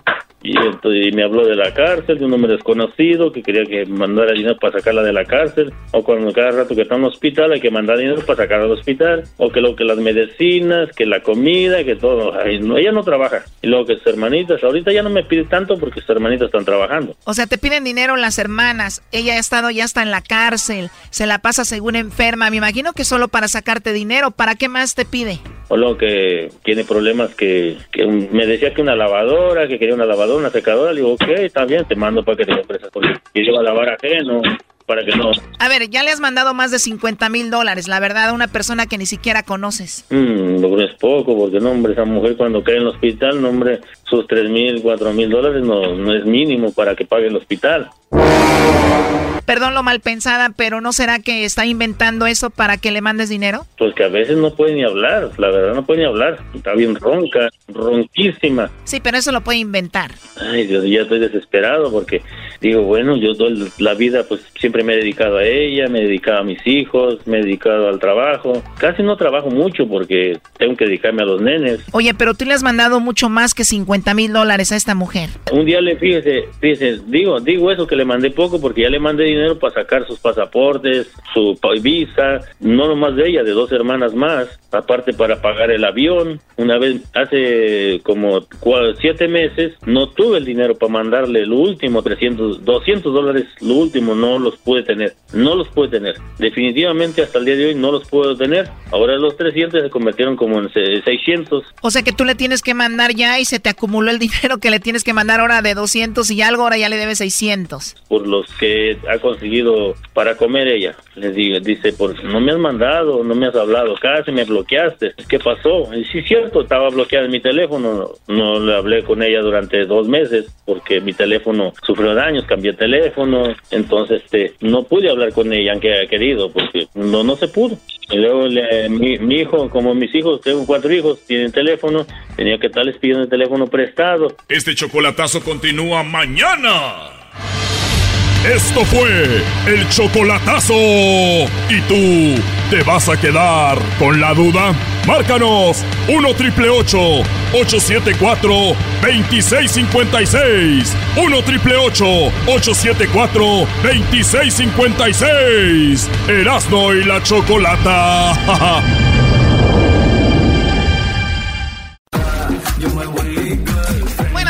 regreso aquí en el show de la, de la chocolata. Pues lo que sí está muy serio y en México es lo del feminicidio. Tenemos a Emma, que Emma es una de las personas o personalidades que está pues muy duro en contra de todo esto. Y la encontramos por ahí en las redes sociales. Es, eh, bueno, así se presenta en su cuenta de Twitter. Dice lesbiana, feminista, activista, preguntona, eh, de constructora, libro, pensadora, intento de escritora, declarada víbora revolucionaria, ave nocturna, abogada. Muy buenas tardes, Emma. ¿Cómo estás? Ah, buenas tardes, eh, le llama Emma Obrador, eh, feminauta en redes sociales. Soy activista, defensora de derechos humanos de las mujeres. Yo colaboro desde hace muchos años en una organización de la sociedad civil y trabajamos precisamente este tema, defensa de los derechos humanos de las mujeres. Oye, el fin de semana algo muy interesante, una marcha en México en honor a Ingrid Escamilla que fue asesinada por su propio marido, por su, por su esposo, ¿no? Cruel. Así es, por su pareja eh, y precisamente este tema es un tema grave que muchas de nosotras consideramos que se tiene que tomar como una emergencia nacional el tema de violencia contra las mujeres en México, por supuesto ligado al machismo y la violencia estructural que vivimos, se convierte en, en, un fenómeno social que tiene que ser atendido de inmediato. Ya no podemos más con esto. Y el día de hoy, la niña Fátima de siete años, bueno, el fin de semana ella fue también eh, asesinada y, pues bueno, hay una gran indignación respecto a que ya no podemos más las mujeres, las niñas, las adolescentes en México, estamos siendo, eh, pues yo podría decir que llegamos a un nivel de exterminio. Sí, porque estaba viendo y lo más triste de todo Emma, es de que en, últimamente están viendo que no solamente son mujeres secuestradas, raptadas y violadas, sino que son víctimas de su propio novio o su propio esposo, y eso es increíble también. Claro, yo creo que eso tiene que ver con, con uno de los temas del feminicidio, porque precisamente en el tipo penal de feminicidio, pues eh, está ese punto que es perpetuado por una persona cercana a la víctima, ¿no? Que generalmente eh, se refiere a una relación de parentesco una relación de pareja, de trabajo, en la escuela, eh, y entonces pues yo creo que eh, en donde tenemos que estar más segura, que es en, el, en la casa, en la familia, pues estamos viendo eh, que estamos siendo asesinadas, ¿no? Por las personas en las que más confiamos, con esta cercanía, ¿no? Lo más y ante una impunidad eh, social, una impunidad de Estado, no podemos acceder a la justicia, ¿no? Sí, o sea, la impunidad. Hay una gravedad en todo esto. No hace contra eso. Y precisamente una reportera le preguntó a Obrador, y Obrador eh, dijo, no, no me quieran a mí opacar lo del avión y esto con esto. Y mucha gente la tomó contra él y dijo una mujer, bueno, ya aclárenos, o sea, ¿qué va a hacer? Porque nada más nos da larga, sí, estamos trabajando. Y Obrador dijo esas palabras molesto eh, sobre esa pregunta. Escuchemos.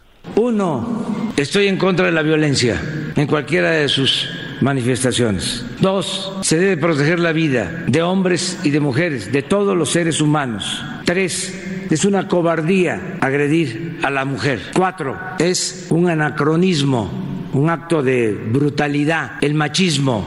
Cinco, se tiene que respetar a las mujeres.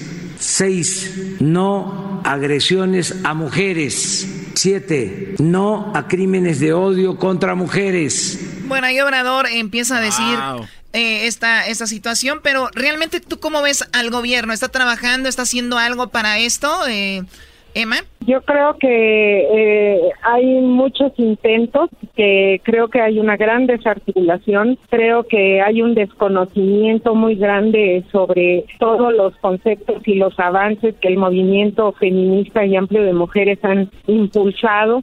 Y eh, por supuesto señalar que la violencia contra las mujeres se trata de una violencia estructural va más allá de una agresión, sino que es una forma de manifestación del poder sobre nosotras. Eh, no creo que el machismo sea algo anacrónico, creo que el machismo es algo real, que no se debe naturalizar ni invisibilizar, que sucede todos los días en México, en todos los espacios de la vida de las mujeres, en la casa, en el trabajo, en la calle, y que todavía las políticas públicas no son suficientes para poder atender la problemática. Y eso se debe a que no se está haciendo política pública, precisamente.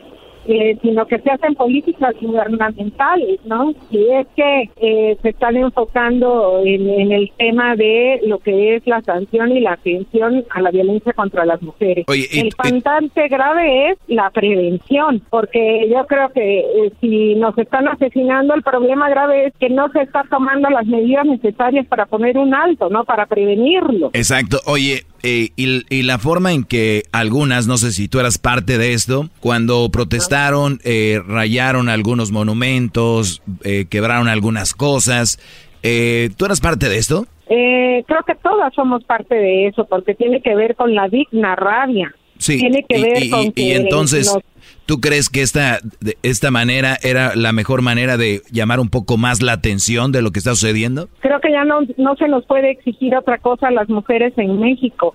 Creo que los monumentos no están hablando de la situación histórica que estamos viviendo las mujeres en México. Creo que la calle, creo que el espacio público no está visibilizando esta problemática. Las mujeres ya no ya no podemos seguir omisas ante todo esto, ¿no? Y lo terrible es que se defienda un monumento, que se defienda eh, las pintas, que se diga que esperen que salgamos con globos y moños a hacer una protesta, una revolución nos están matando, nos están violando, niñas, adolescentes, mujeres, adultas, adultas mayores. Entonces, evidentemente, ante la falta, eh, y yo diría que eh, que no estén funcionando las acciones que se están tomando, pues obviamente hay una rabia de las mujeres, una digna rabia, llamamos quienes estamos en el movimiento eh, nacional feminista, y esta digna rabia tiene que ver precisamente con que no se detienen los feminicidios, con que se invisibilicen, con que se naturalicen, con que eh, se quiera decir que todas las personas, hombres y mujeres, estamos viviendo eh, agresiones cuando estamos hablando de una situación de dominación. Hay como que una eh, esta violencia de la que hablamos es una forma de dominarnos, de tenernos controladas, de mandatarnos al espacio privado, de no tomar la calle, eh, de que se nos criminalice, de que se nos eh, victimice todo el tiempo. Eh, es todo un fenómeno social que se tiene que atender con, con, con mucha seriedad, ¿no? Y con, con expertas, con personas que conozcan del tema, porque no es un tema menor, es un tema grave. ¿Qué más puede haber? Estamos hablando de un Estado fallido, un Estado que no está tomando las medidas necesarias para garantizar el derecho humano de las mujeres a, vivir plenas y libres de violencia, a el derecho humano a la seguridad.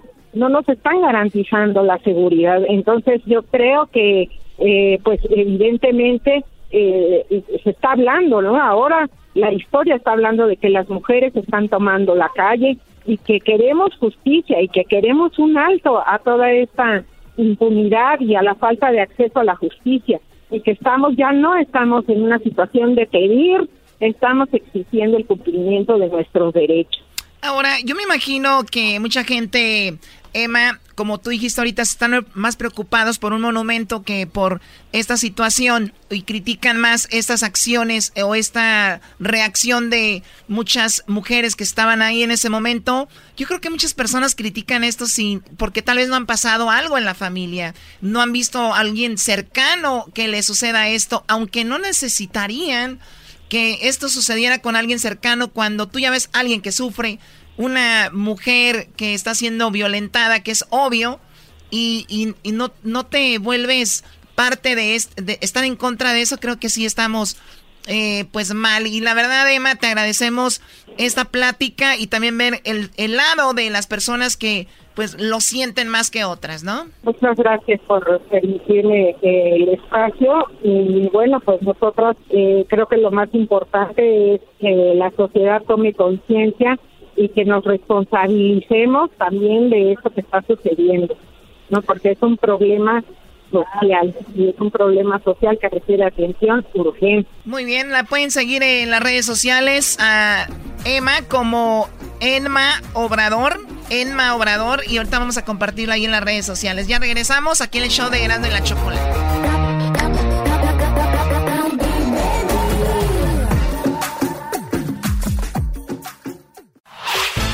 El podcast de no y Chocolata. El más chido para escuchar. El podcast de no y Chocolata. A toda hora y en cualquier lugar. Llegó la hora de carcajear, llegó la hora para reír, llegó la hora para divertir. Las parodias del Erasmo están aquí. Aquí voy.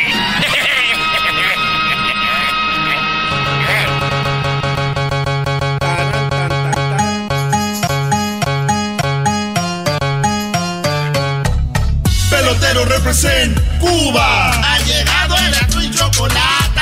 Pelotero represent Cuba. Para embarazar. Pelotero represent Cuba. Ha llegado el azul y chocolate. Pelotero represent Cuba.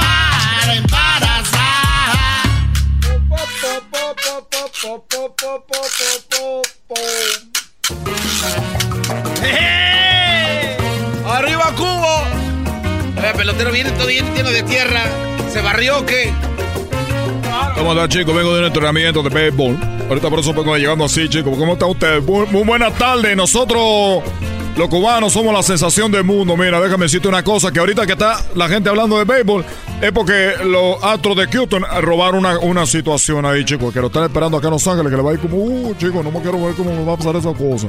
Entonces, cuando venga la gente de, que vengan aquí los, peloteros de, de, de Houston, Dice que aquí en Los Ángeles lo van a matar porque como hicieron trampa al equipo de los cholos, también pues, estamos muy enojados. Por eso ahorita es el momento de que demuestren a la fanaticada que, de qué están hechos ahorita.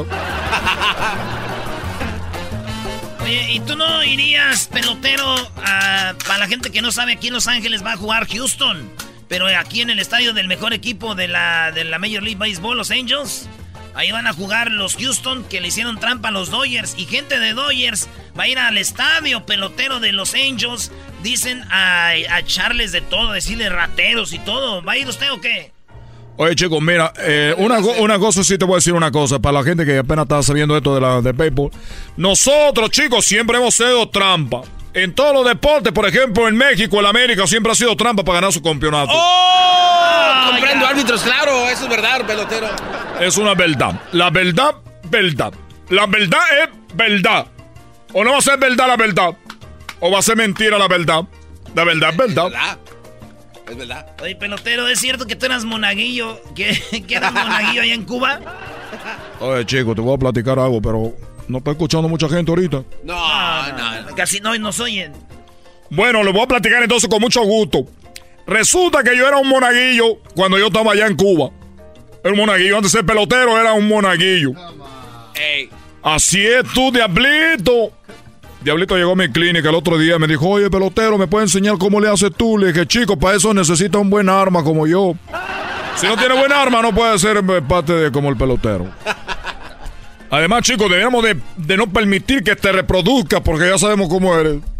La cosa es que yo era, yo era un, un, ¿cómo le dicen ustedes? Monaguillo.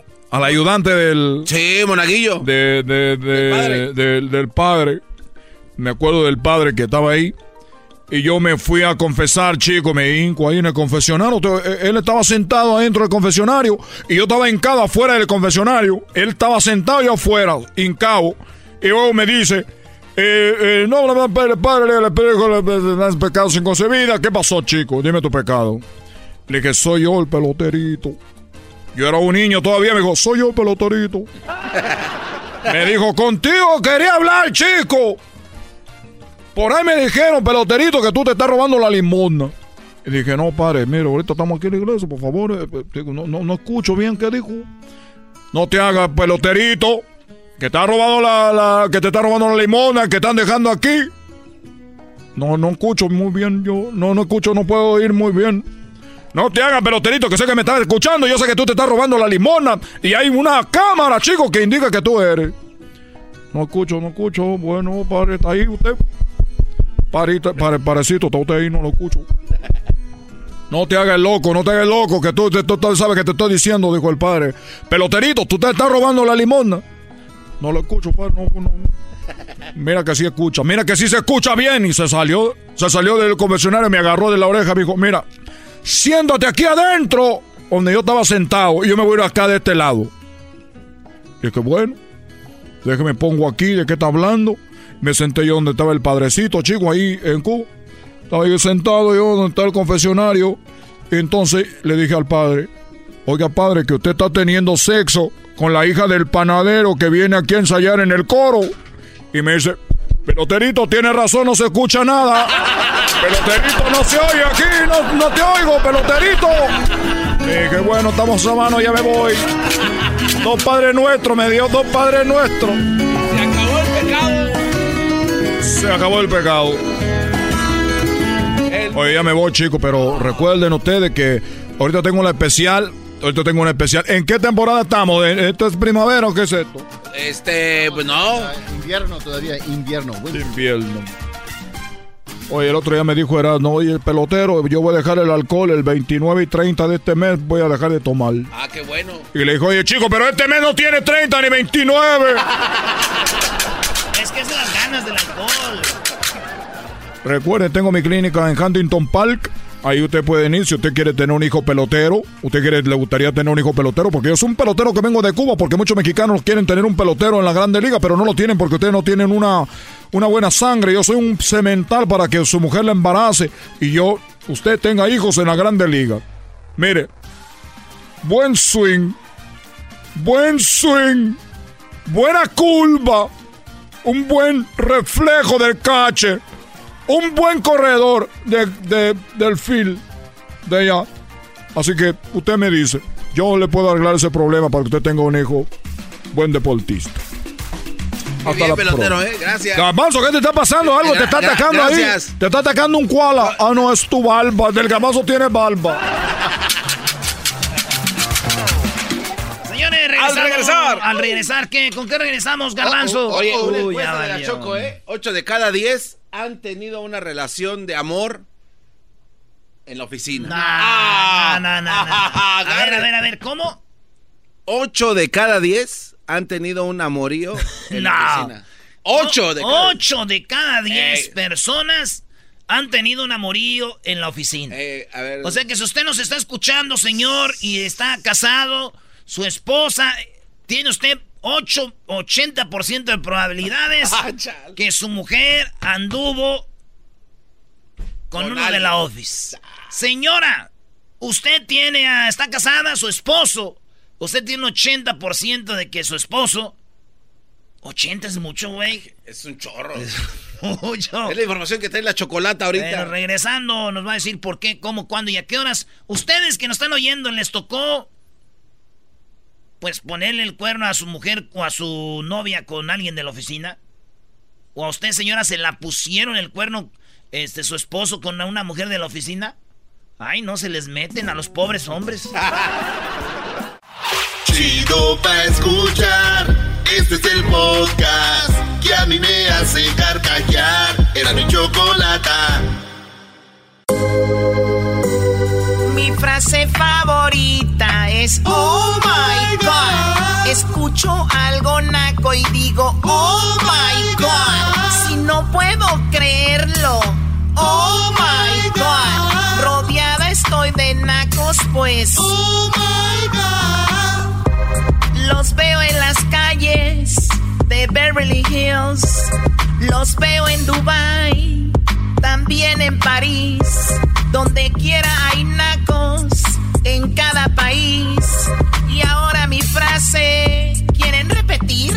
Mi frase favorita es Oh my God. Escucho algo naco y digo Oh my God. Si no puedo creerlo.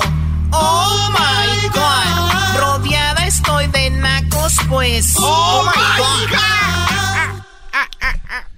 Bueno, aquí estoy rodeada de nacos, ¿verdad? Muy buenas tardes. Oigan, el otro día eh, me invitó Romeo, este, pues regresó Romeo con Ventura para unos conciertos y me invitó a verlo, estuvo increíble. Y bueno, pues vamos a hablar de infieles. El día de hoy, martes, vamos con una nota que dice que 8 de cada 10 han tenido un amorío en la oficina.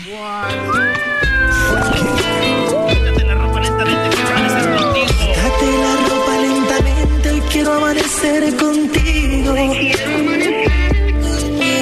Y cuidado si sospechan los vecinos, mi mujer o tu marido.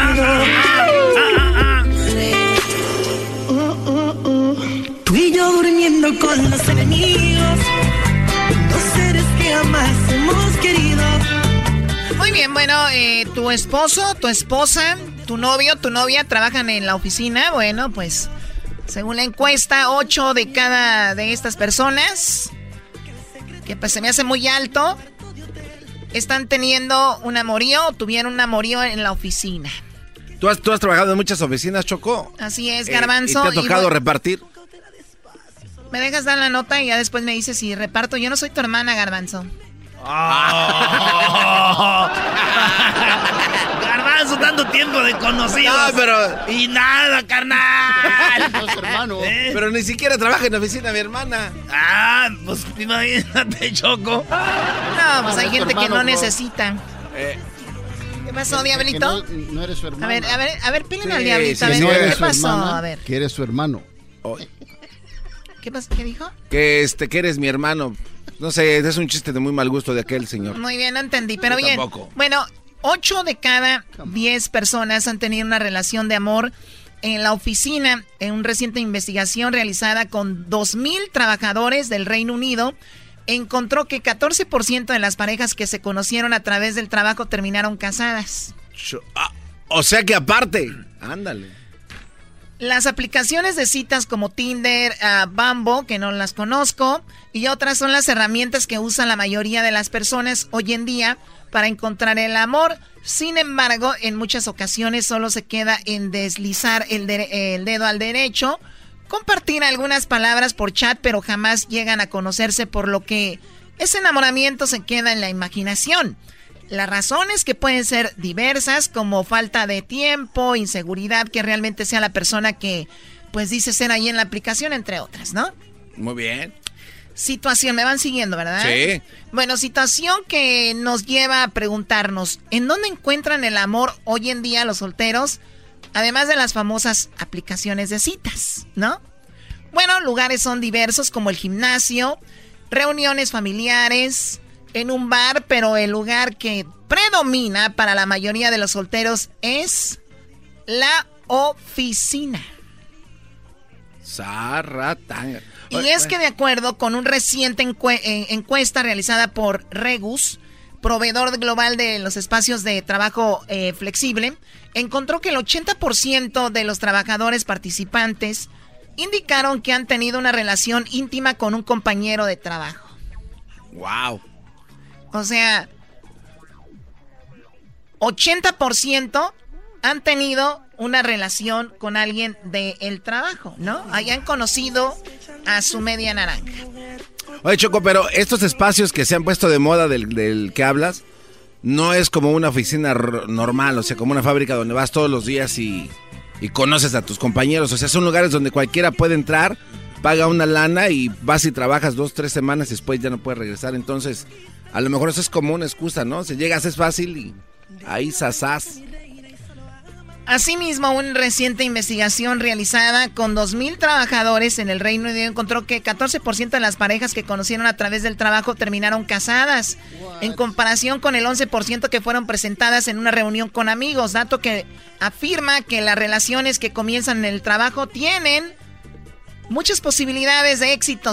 El 23% de los encuestados dijo que los intentos de encontrar el amor en una cena romántica no había resultado eh, nada más que una aventura. Ahora, hablando de infidelidad, son la misma cantidad la que pueden encontrar otra persona y con la que se relacionan aún, aún teniendo una pareja estable. Ah, bueno. Oye, pero tiene sentido porque pasas más tiempo en el trabajo. Y si vas a un bar, pues vas a echar desmadre, ¿no? ¿Quién anda buscando? No, y también. En el gimnasio también quieren andar buscando ahí con eh, sí. no, aparte es más Sí. Dices todo eso. Eh, a ver, levántale más, muchachita ahí, más squats porque a rato vamos a... sí, o sea, va más por ese lado. Entonces, a ver, estás más en el trabajo, ves más seguido a, a la chica de recepción, ves más seguido a la chica que está trabajando hombro con hombro, hay juntas y las mujeres vamos muy guapas al, a la oficina, los hombres van muy guapos con sus trajes y todo el asunto, entonces hay muchas probabilidades de que eso suceda. No, y luego cómo las mujeres le van a decir al esposo ahí, al antro, sí. No vayas así de arreglado. Pero al trabajo no es que le vayan a decir algo. Ay, mi amor, espérate, te, aquí déjate le agarro un poquito con un alfiler aquí. A ver, ahora sí, ahí te ves bonito. No saben que se nos están mandando a la del jale, aquella que se lo acaba de comer. ¡Auch! Choco, hay dos llamadas y tenemos muchas más. Todas están en el 1 triple 874 2656. ¿A ustedes los engañaron con alguien de la oficina? ¿A ti, Brody? ¿A ti, Broda? ¿Te engañaron? Broda. Bueno, llámenos 1 triple 874 2656 y regresamos con eso. No se vayan. Me hacen reír. Me hacen reír. Me hacen carcajear. Era mi chocolate es el más chido para escuchar. Me hacen reír. Me hacen carcajear. Era mi chocolate es el más chido para escuchar. Infiel. Quien traiciona un bueno, una clásica de la época del garbanzo, Rocío Durcal. Y bueno, canta bonito, ¿eh? ¿eh? Sí, canta muy bonito. Estamos hablando de que 8 de cada 10 personas han tenido un amorío en la oficina con alguien más. O sea, si tienes esposo, novio, novia, lo que sea, es muy probable que haya coqueteado, andado con alguien de la oficina. Ay, ay, ay, por eso la gente que traje en el film y respetos, ahí nadie se mete con las esposas de nadie, güey. Cállate, güey, nos has contado cada historia. bueno, ese de Don Chavita también era porque la morra estaba bien acá. Don Chavita. A ver, el, tenemos, mira, aquí se hace llamar la engañada. Hola, engañada, ¿cómo estás? Muy buenas tardes. Muy buenas tardes, engañada. Pues aquí. Buenas tardes, saludos a todos, en especial al doggy. Muy bien. Oye, eh, cuéntanos la historia, por favor, de cómo es que te engañó ese hombre que no te merecía. Pues, pues bueno, antes que nada, pues bueno, nosotros llevábamos 21 años de casados. Ay, güey. Y pues yo hace como medio año me empecé a dar cuenta que pues él estaba muy raro, ya llegaba, ya trabajaba todo el día, porque antes cuando no tenía trabajo se la pasaba en la casa y ahora ya trabajaba todo el día, de lunes a domingo, desde temprano hasta en la tarde. Y yo, hasta le decía yo, oye, ¿vienes de una fiesta o qué? Él se dedica a instalar filtros de agua. Y yo decía, ¿vienes de una fiesta o qué? Cuando siempre llega bien mugroso. O sea, y él llegaba, él llegaba bien arregladito, se iba bien arregladito. Hasta los domingos trabajaban. Llegaba bien, ya llegaba bien arreglado. Sí, y el, y el, el 29 de enero me dijo que pues, yo lo veía raro y le decía, bueno, pues dime qué tienes, ¿no? Habla sinceramente, sé honesto. Y ya me dijo que quería establecer una relación con otra persona y yo, ok, pero ¿y qué, qué quieres hacer? No, pues no me quiero ir de la casa, nada más tú en un cuarto y yo en el otro. Y, ah, no, pues sí, está bien. Eso no te lo Pero- creo. Eso no te lo creo. A ver, él tuvo el descaro de decirte, pues, pues me voy a, a ver, réntame un cuarto, me voy a quedar en un cuarto con la otra. No, no, no, él, él solo en no, su no, casa. no. él- ajá, él solo. Quería seguir viviendo en la casa. Y andar Pero noviando. yo en un cuarto y él solo. Y él andar Y noviando. andar con la otra. Ah, ok. Qué mensote, pudiendo estar contigo y con ella. Doggy, doggy, no diga doggy. No, Doggy, No, claro que no, estoy jugando, no, no, no. Estoy jugando, claro que no. Doggy, yo seguía tus consejos para ser una buena mujer para él y de todos modos él no, él no, este, no aceptó tus consejos. Él es fan tuyo. No creo. Hay muchos Y no que se disfrazan de mis fans. Hay muchos que se disfrazan de mis fans, pero no. A ver, pero bueno, entonces, ¿él está viviendo en tu casa todavía? Sí, todavía. Todavía vive en mi casa. ¿Y por qué no le, le llevas tu nuevo novio ahí para que se duerma contigo a ver qué siente? Ay, no, porque... Garbanzo, No, digo, garbanzo. ya- ver, ya se porque- separó. a ver, ya porque él hizo esa estupidez, ¿también ella va a hacer lo mismo? No, no, no, ella va a encontrar un nuevo novio. Sí, ella ya. Garbanzo, cada vez hablas más como mujer, Brody. No, hombre, a ver, no, bien no, no. vengativa. Amiga, ve, No, tráete al no. otro y pónselo ahí. No, no, no, pues ella es libre, ella puede también llevar Por a su eso. Brody, ya sabemos, no tienes que decirlo.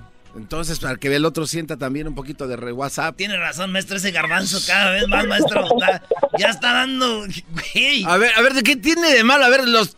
Tú no, Choco, es A ver, parte a ver, de... A ver, ¿qué pero- tiene de malo? No, no, a ver, pero, ¿le estás diciendo a ella que lleve a otro? Si No, ella, o- o ella sea- está con el dolor que le acaban de engañar, Garbanzo. Fue el 29 de, de, de o sea, apenas tres Choco, meses. Ese cuate tuvo lo suficientes Pero ella para no. decirle. Y ella, pero entonces, ¿para, entonces, ¿para qué aceptar? De que sí, vete al otro cuarto.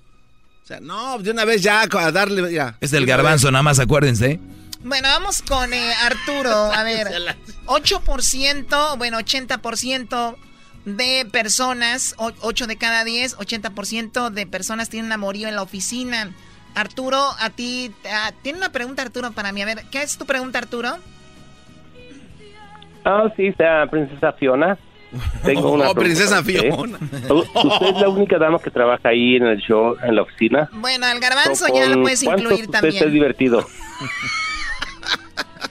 ¿Perdón? ¿Qué, qué, qué pasó? Que me ¿Qué puedes incluir a mí también en tu Fiona- encuesta. Fiona? ¿Cuál es tu pregunta? No te escuché, perdón. Ah, usted es la única señorita, señorita que trabaja ahí en la oficina. ¿Y con cuántos a usted se ha, ha tenido relaciones ahí? yo con ninguno. Yo soy de los ahí- yo soy de los 20% que no va a tener una relación aquí. Porque no quieres. Exacto, porque no, No. No Y entonces los, a los otros, ahí eh, se- entre ellos el garbanzo y el maestro, ahí se tienen Sí. relaciones. Yo creo que Garbanzo y el Doggy 80% andan. Andan, sí. A ver, a ver, a ver, a ver. No. El Doggy y el no, Garbanzo, no, no. eh, el Erasmo, Garbanzo y Era- Erasno, No. porque siempre viajan juntos, van a Las Vegas este fin de semana. Ah, eh, eso Están exactamente. bien emocionados. Ajá, A ver, Choco. Ya, pues envidiosos, dejen que el amor fluya. A veces el alcohol es culpable de muchas cosas que uno no quiere hacer. Sí, güey, a veces uno anda tomando y dices tú. "Ah". Eso sí, a veces uno toma también adrede, dices, para echarle la culpa a alguien. Bueno, vamos con Jackie. Jackie, buenas tardes. 80% de las personas eh, pues tienen una, una pareja, eh, engañan a su pareja ahí en la oficina. ¿A ti te sucedió? Sí, buenas tardes. Buenas. Sí, a mí me sucedió. Mi expareja me, me engañó con una muchacha en el trabajo. Ah. ¿Cuánto tenías de casado, de casada con él? Ah, cuatro años, cuatro años y, um, y nomás, así de la nada, unos cinco, seis meses que conoció a la muchacha y se fue a meter con ella. Pero, eh, eh, ¿y te dejó él a ti o ya se arreglaron? No, no, no. Me- eh, nos dejamos. él primero decidió dejarme y ya cuando vi que ya no había remedio en la relación, dije, pues agarra tus chivas y que te vaya bien. Y sí, yo ¿Cómo te enteraste de que él andaba con esa mujer?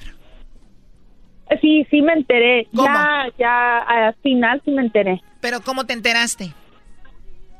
Ay, ah, por el por teléfono, por el teléfono. El- ¿Ella te llamó? Ya era. ah, no, no, yo le hablé. Yo le hablé y. ah, ¿Cómo la tenía guardada? no ¿Cómo la tenía guardada en el sí, teléfono? la, ten- Juan Mecánico. la, sí, la tenía bien guardada. ¿Pero cómo encontraste de ella en su teléfono? Ah, mensajes, el mensajes que tenía. ¿Qué decían los mensajes?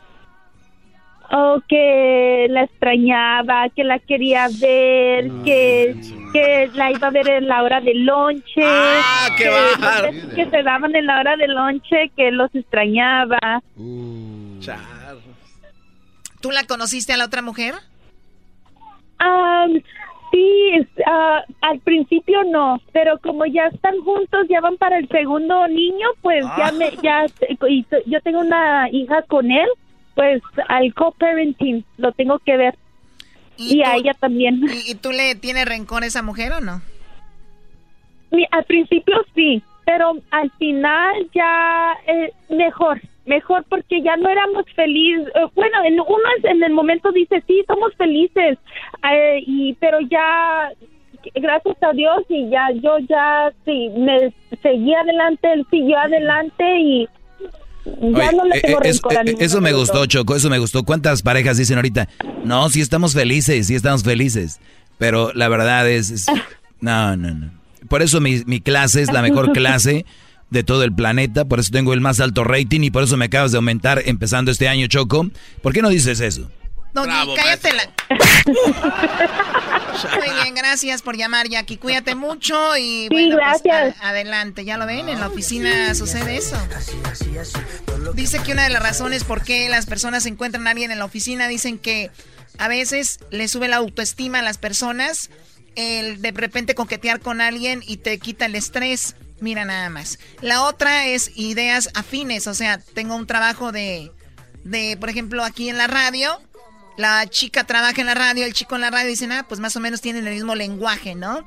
También otra la comunicación, pues tienen tema para de dónde, entonces por eso de ahí surgen las relaciones. Pues bueno, cuidado con sus eh, parejas, pero sobre todo tengan mucha fe en ellas porque también no puedes estar viviendo pensando que te van a engañar todo el tiempo, ¿no? Tarde o temprano algo se, se, se sabe. Wow, eh, Ah, hablaste, hablaste bien bien bonito, bonito. qué bárbaro. No, como el doggy, ese doggy los echa a pelear a todos. Esa Sor Juana Choco. Garbanzo, de verdad me tienes harto. Oye, el- al doggy le subiste el sueldo y al garbanzo se lo bajaste. Oye, Choco, sí, aunque sea poquito, ¿no? Ah, de verdad, eso no sabía, bro. Un poquito regresa así. Pi, pi, pi. Y te lavo tu troca esa, la negra, la Hammer, ¿o qué, qué carro es? El camión de volteo. No sé Ah, qué la carro Choco es. trae un camión de volteo para... Pues es también para que jale así, no, eh, se te... Ah. se te- un Ferrari se te traba ya. Regresamos con el doggy. ¿Estás listo, doggy? Ay, no, qué nervios. Ahorita regreso. Siempre los tengo en mi radio. Uva, uva, ea, ea, y la Choco.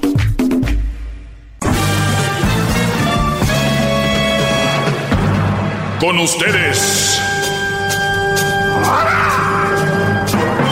El que incomoda a los mandilones y las malas mujeres. Mejor conocido como el maestro. Aquí está el sensei. Él es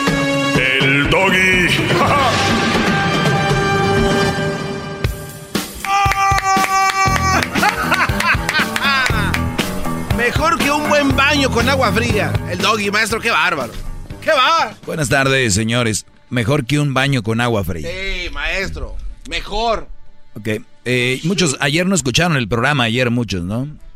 Porque fue el día de, ¿cómo? Día del, Presidentes. del presidente. De los presidentes. La hipocresía, todo, ¿no? ¿Por qué? ¿Por qué? Todos se quejan de los presidentes, todos. Y es día de los presidentes, ay, me voy a tomar el día. Buenas noches. Es como los ateos, ¿no? Los ateos que no creen en ningún santo, pero se la pasan en las fiestas de los santos, ¿no? ¿A dónde vas? No, pues voy a mi pueblo a las fiestas, de- a las fiestas de San Fermín. San Fermín, de Santo Tomás. Oye, pero que no eres ateo, tienes que estar en contra de todo eso. Están adorando a un... Bueno, ahorita ya cambió, ¿no? Ya lo último que van es a misa o a la iglesia, ya, ahora sí a la peda. Va- Vacíos están las iglesias. Así es. Pues bueno, tal vez se perdieron esta llamada el día de ayer y se las voy a refrescar poquito y ahorita vamos con un tema muy interesante que tengo. Esto pasó el día de ayer. Punto. Adelante Claudia, buenas tardes. Sí, mira, este, yo te quería preguntar, ¿todos los hombres serán infiel o habrá uno en el mundo que no sea infiel? No he andado con todo, señora.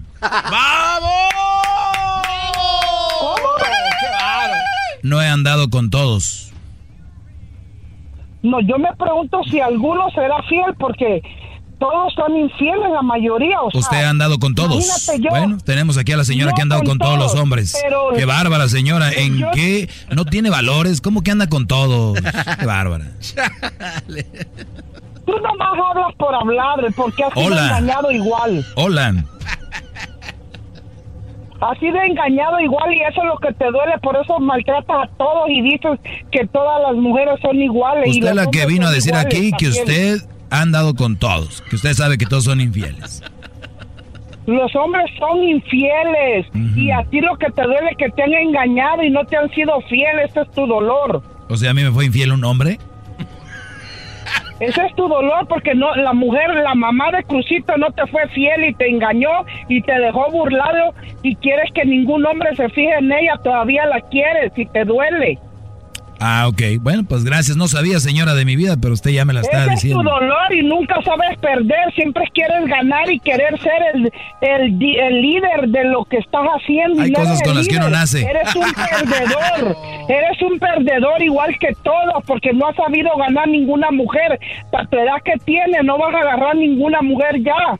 Hay una canción muy bonita que se llama Perdedor, ¿no? De Franco Evita. Sí. Dice, eh, dice que ya no está bien. te detendré. Ya está bien la bregona Tienes usted. que irte, vete ya. Sin embargo, esperaba que te quedaras, pero el agua hay que dejarla ¿Cómo te correr. duele? Eh, Por eso cantas todo eso, porque te duele que te hayan sido infiel. Y no no te quedaste con la mamá de Crucito y que quieres que los demás no se fijen en ella para que ella se quede soltera y Sí, que diga como, que ella como no todos vale los radioescuchas la conocen. demás. Sí, como todos los radioescuchas la Eres una conocen. basura, eres una basura hipócrita. Muy bien, señora, ya es hora de ir a hacer de comer, ¿eh? Ya es de andar llamando a la radio. Cuernudo, cuernudo, bye, bye, no espero que me cuelgue, bye. Cuélgame usted, cuélgame usted, vamos, venga. Venga, venga, eso. Uy, uy, uy. Llamen al 911, necesito una ambulancia. Rápido, me...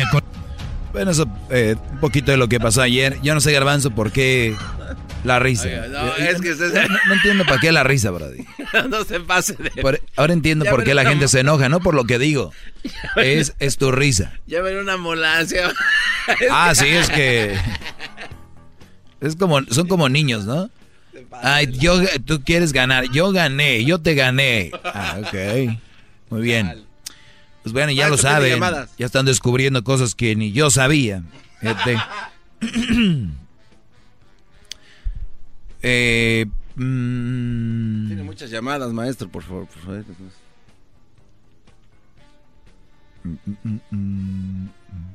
Vamos con llamadas. Ah, es que ahorita les tengo una, una de las de, de un comentario que tenía en redes que me pueden seguir como arroba el maestro doggy. Eh, síganme. No vayan a seguir las páginas piratas, por favor. Sean inteligentes. Miguel, buenas tardes. Muy buenas tardes, ¿cómo estás? Muy bien, Brody. Gracias. Adelante. Oye, lo que yo no entiendo, ¿por qué no siguen a 777 Monstruo en mi Instagram? No, porque no- a ver, ¿cómo que 1727? 1727 en Instagram. Sigan eh, 1727 Costro, 1717 Costro en Instagram. 1717 Costro. Acuérdense, 17, 17 Costro en Instagram. Muy bien, esto era lo que decía. ¿Dónde estaba maestro hace 17 años? Escribió un Brody. ¿Dónde estaba maestro hace 16 años? Por desgracia caí en ese maldito hoyo, del cual me es muy difícil salir. Sé que la culpa es mía, pero amo a mis hijos y por ellos es que casi me es imposible, dice un Brody. O sea, yo me refería al tipo de hombres que están secuestrados por sus mujeres, o sea, los, mandilones, ese tipo de mujeres que tienen secuestrado psicológico y físicamente a un Brody. Lo único que el hombre mandilón que está haciendo ahorita es ir a trabajar. O sea, oye, ¿y tienes tiempo libre en tu secuestro? Sí. ¿Y te vas a dónde? ¿A disfrutar? No, mi tiempo libre que tengo del secuestro con mi mujer es a trabajar. Y ojo, no solo la mujer, sino los hijos también. Ah. Muchos, estos brodis, como han perdido ya la, el, carácter, los hijos ya le hablan como, como nada, ¿no? Y, es, y esos hijos son los que, los que ven a la mamá y dicen, ah, pues, dad, you're dumb, ¿no? Papá, estás menso. Tú, eh, ¿sí me entiendes? Entonces, ¿cómo, ¿cómo empezó todo? Pues estás encuestrados por la mamá, los hijos, ¿no? Haz de cuenta, la mamá es la que está pidiendo el, ¿cómo se llama? El rescate. Y el brody va a trabajar para ganar dinero para su rescate, que nunca va a llegar, ¿no? Pues bien, escribí algo de eso y un brody escribió, pues, maestro, ¿dónde estaba hace 16 años? Desgracia, caí en el maldito hoyo, del cual me es muy difícil salir, sé que la culpa es mía, pero amo a, mi, a, mi, a mis hijos y por ello es que casi me es imposible. Y un Brody le escribe lo que le iba a escribir yo, pero qué bueno que lo hizo porque me imagina ser buen alumno y le escribió esto. Yo no lo escribí porque sí trae un poco de la verdad. Dice, te entiendo porque soy padre, le escribe el Brody, pero es más triste que tus hijos vean eso y ellos se adaptaran a eso porque se les va a hacer normal, porque lo vieron contigo en casa. Un ejemplo es como los padres que se drogan, fuman, roban y los niños ven eso y al rato ellos harán lo mismo porque sus padres lo hacían, parece normal. Espero que hayas entendido el punto. En pocas palabras, somos el ejemplo de nuestros hijos. Tú puedes estar convencido de que estás sacrificando por ellos, pero el día de mañana que hagan sus vidas no te van a dar las gracias por haber perdido tantos años a su, tanto al, lado del, del diablo. Suerte. Muy buen punto muchos, y, fíjate, y esto lo escuché de una mujer, de, una mujer lo dijo, no recuerdo, no, no sé dónde la, la, escuché, creo que fue en Monterrey, y, y dijo, a ver, ustedes hombres están sacrificando por una mujer que no los valora y los tiene ahí. ¿Ustedes creen que cuando se mueran sus hijos, ellos ni siquiera saben por lo que estás pasando? Porque para ellos es normal. Claro. Y cuando, y cuando tú mueras, ¿no crees que en la tumba van a poner, aquí murió el gran hombre que dio sus horas y sufrió con la mujer? No. Adiós. Es el momento de vivir ahora y, deshacerte de esas cochinas relaciones. ¡Bravo! ¡Bravo! ¡Bravo! Es el momento de alejar. ¿Por qué crees que esta señora me llamó ayer enojada? Estaba encanijadísima. No debaten el tema, no traen nada a la mesa con el tema, sacan otras cosas. Que tú estás enojado, que te engañaron, eso, o sea, no tiene nada que ver. Entonces, yo nada más le escribí al Brody, bien respondido, alumno. Pero le escribí también algo más. Le puse, porque él dice, estoy en el hoyo, ¿no? Dice, maestro, hace 16 años, por desgracia, caí en este maldito hoyo. Pero sí le escribí algo. Le puse yo, ese hoyo no existe como tal. Ese hoyo lo tienes en tu mente. Si sales de ahí, ¿cuáles serían las consecuencias negativas y cuáles serían las positivas? O sea, hay, más positivas por el momento. Pero, pero, Brody, pero a ver, pero a ver, es que no puedo salir de este hoyo. A ver, ese hoyo es mental. A ver, a ver, aléjate de esa relación. ¿Cuál es lo negativo y cuál va a ser lo positivo? Y, pero bueno, entonces, ¿cuál es lo positivo, cuál es lo negativo? Podemos hablar de eso. Pero regresamos rápido. Regreso rápido. Vamos con llamadas en el 1 triple 874 2656. La Choco dice que es su desahogo. Y si le llamas, muestra que le respeta, cerebro, con tu lengua. Antes conectas. Llama ya al 1-888-874-2656. Que su segmento es un desahogo.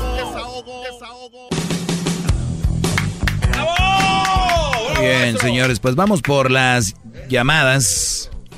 Tenemos muchas llamadas, doña Tencha. Adelante, dona- doña Tencha, buenas tardes.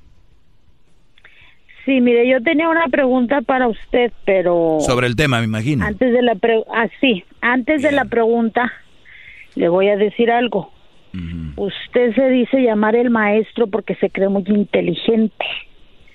Y déjeme decirle que la palabra mandilón no existe. Fue inventado por personas que no les conviene que ayudan esos hombres a sus mujeres, así como las mujeres los ayudamos a ellos a trabajar. ¿Para qué? Para progresar, para salir adelante juntos. Muy bien, o sea que la palabra mandilón porque mi pregunta- no existía y se no inventó. Todas las palabras, señora, no existían y se inventaron. No Era para darle definición No a algo. Y a esa No persona que no tiene espíritu y está al mando de la mujer y hace todo lo que ella dice, no tiene una palabra si usted quiere, pero se le conoce como mandilón. Porque igual hay mujeres, porque igual hay mujeres. Eso, eso ya está aclarado y yo no voy a pelear con usted por no, eso porque no, no soy un niño. ¿Qué otra cosa tiene que agregar? No, no, no, porque le digo, usted se cree inteligente, pero no lo es. Y lo, todos los que están ahí se lo hacen creer con el bravo, pero no lo es. Muy bien. Usted, No lo us- es. usted tiene, si a ver, usted está permítame. por una mujer, No, ahí va otra vez. Otra, no tienen mujer, otra cosa usted más no que va sacar. decir- Usted no lo va a decir al aire. pobrecita usted no lo va a señora. decir al aire. Hasta ahí llegó. Usted no lo va a decir al aire. Usted no lo va a Hasta decir. ahí llegó, pobrecita señora. Lo debe y sí lo debería de decir. Pobrecita Porque es una figura no pública, pero trabaja en la radio. Va. Usted no va a venir a decirme qué voy a hacer. Lo único que sí le voy a decir, si usted tiene, si usted se cree muy inteligente, porque yo soy el menso, usted la inteligente, vaya a su teléfono y busque la palabra mandilón no y hay un y hay un diccionario no y en el diccionario ya no está la palabra mandilón. En el diccionario no está la palabra mandilón. Entonces, no cuando usted busque, yo sí, y que le quede bien Yo claro. no me hago llamar la maestra. Yo sí, que le quede claro. Yo no me hago. Así que vaya y usted busque la palabra mandilón, va a aparecer ahí y ahí le da la definición, ¿ok?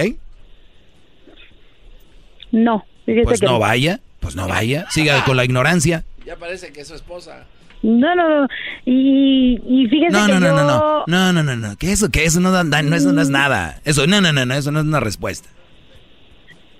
No, no, no. em, Ahí está, lo otra que vez. Quería decir es que, o sea, me da tantísimo coraje cuando escucho las hartadas de tontadas que dice y en ese momento no puedo hablar. Yo cuando escucho gente tonta me río, no me, no me da coraje. todo, porque ahorita no tengo todo para decirle eso y eso y eso y cuando dijo eso y eso y eso y cuando dijo el otro y yo y el otro, no. Pero que cómo quisiera que en Por- ese momento me entrara la llamada, Porque, la, pero no me entra. porque mi voz Pero bueno, impone, mi voz impone. No, no sé, así lo hace, lo hace creer saber. Y le voy a colgar como la otra señora. Cuélgueme. ¿Usted me va a colgar? Le voy a colgar. Ándele, cuélgueme, órale, vámonos. Despachándose solas, eh, conste. Vámonos. Muy bien. Regresamos, señores. ¿Ya vieron que nada del tema? Nada. A ti, tú, tú, tú- tú deberías de decir, eres figura pública. ¿Qué, qué, qué? Señores, los invito a que vayan al, al, al diccionario y busquen la palabra mandilón. Y ahorita les voy a decir, regresando, otra de las cosas que se repiten, que son muy ignorantes, de- que dicen, eso no está en el diccionario. Ahorita regresando les voy a dar una cátedra de eso también, porque no es lo mío, pero igual, ¿por qué no ayudarlos si están en esa ignorancia? Hacerlo. Es el doggy, maestro líder que sabe todo. La Choco dice que es su desahogo. Y si le llamas, muestra que le respeta, cerebro, con tu lengua. Antes conectas. Llama ya al 1-888-874-2656. Que su segmento es un desahogo.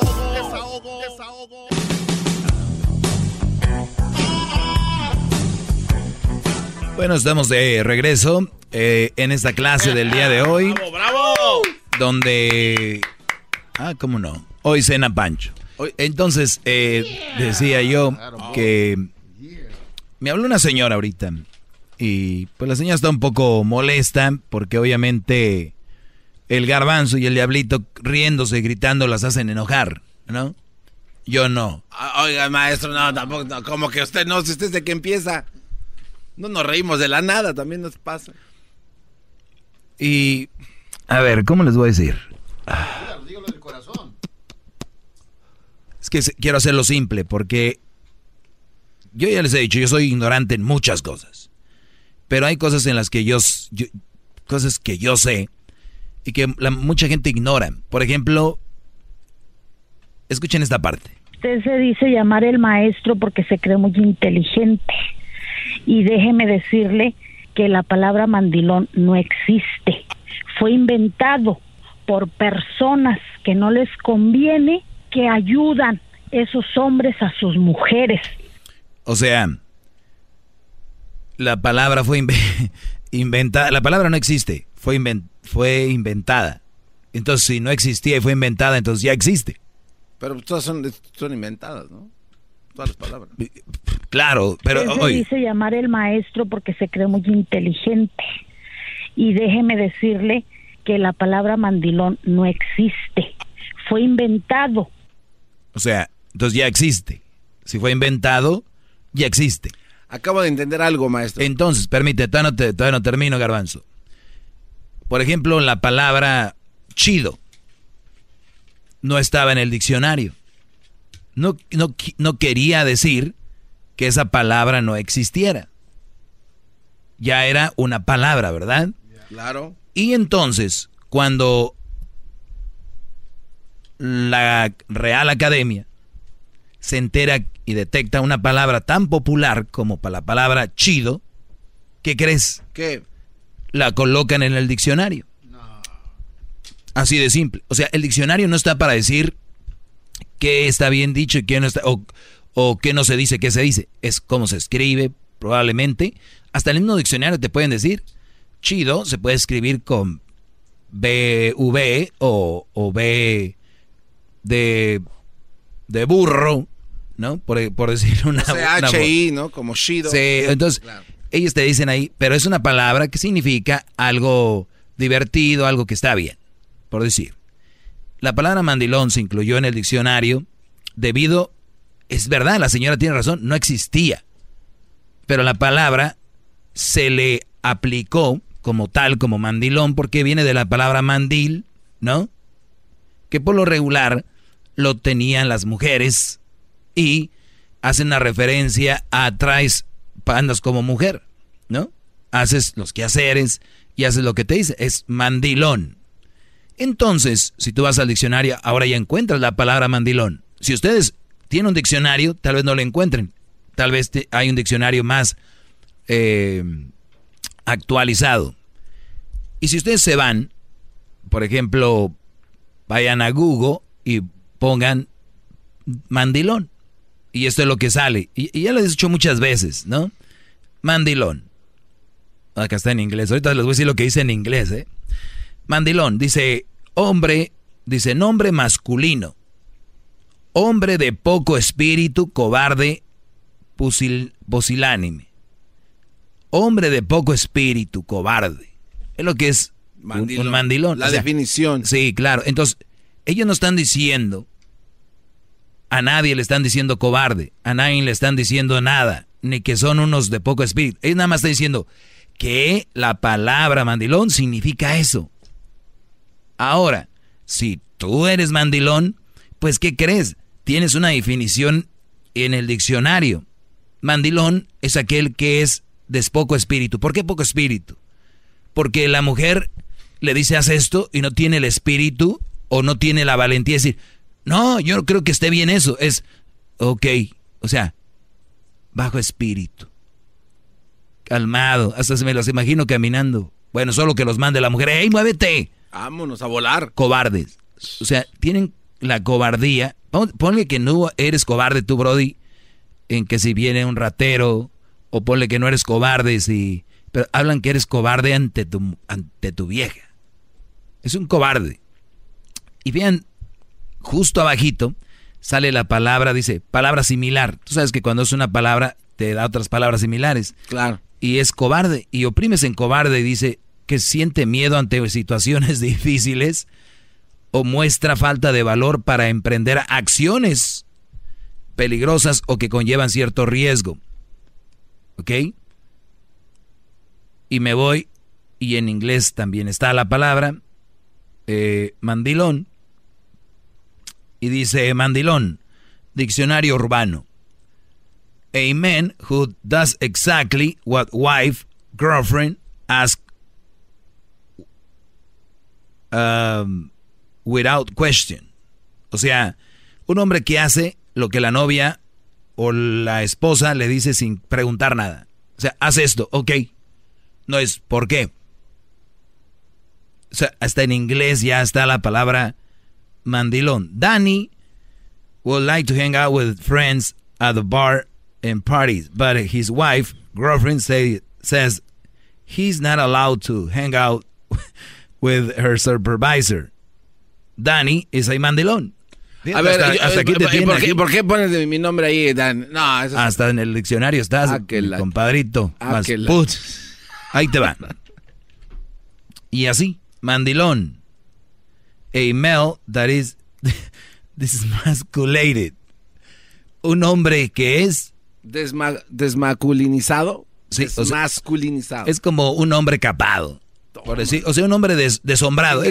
mire, es, ustedes ven una, una Coca-Cola Light, una Coca-Cola regular. roja. Sí. Bueno, los mandilones son la misma Coca-Cola, pero ya light. O sea, ya. ¿Entendieron? Sí, bravo, maestro. Ok.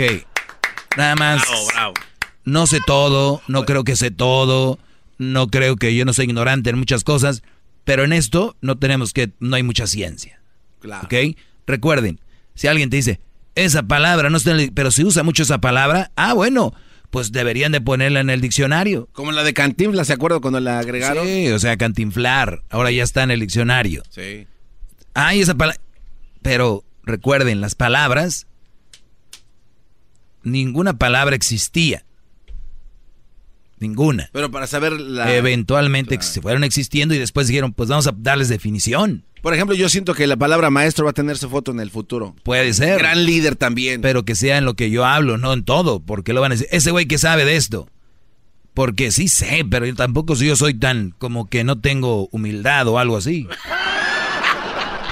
¡Bravo! A ver, pero, pero escuchemos más. Escuchemos más de esta señora, por favor. Usted se dice llamar el maestro porque se cree muy inteligente y déjeme decirle que la palabra mandilón no existe. Fue inventado por personas que no les conviene, que ayudan esos hombres a sus mujeres, así como las mujeres los ayudamos a ellos a trabajar. ¿Para qué? Para progresar, para salir adelante juntos. Eso es, es estar cegado. Todos sabemos que no es así. Que hay mujeres que sí le ayudan a sus brodis, sí, pero que la señora venga a decir que ahora ya todas las mujeres y, la palabra mandel lo usaron para que no sé qué, escuchen más. Y ahorita voy con llamadas. No, no, no, porque le digo, usted se cree inteligente, pero no lo es. Y lo, todos los que están ahí se lo hacen creer con el bravo, pero no lo es. O sea, me da tantísimo coraje cuando escucho las hartadas de tontadas que dice y en ese momento no puedo hablar. Porque ahorita no tengo... A ver, y eso toma para la gente que se enoja con, con lo que yo digo. Yo he visto programas de tele, he visto comediantes, he escuchado gente, y a veces me da coraje lo que dicen. Soy ser humano, pero una, si me da coraje no les voy a reclamar o lo que sea. Número dos, si veo que es tan tonto como muchos dicen, oye, eres un, e, eres un chiste, dog, y me río de ti. Eso es lo bueno, ríanse, no se enojen porque ustedes son más inteligentes que yo, yo soy el tonto. Y alguien que es inteligente no llama enojado.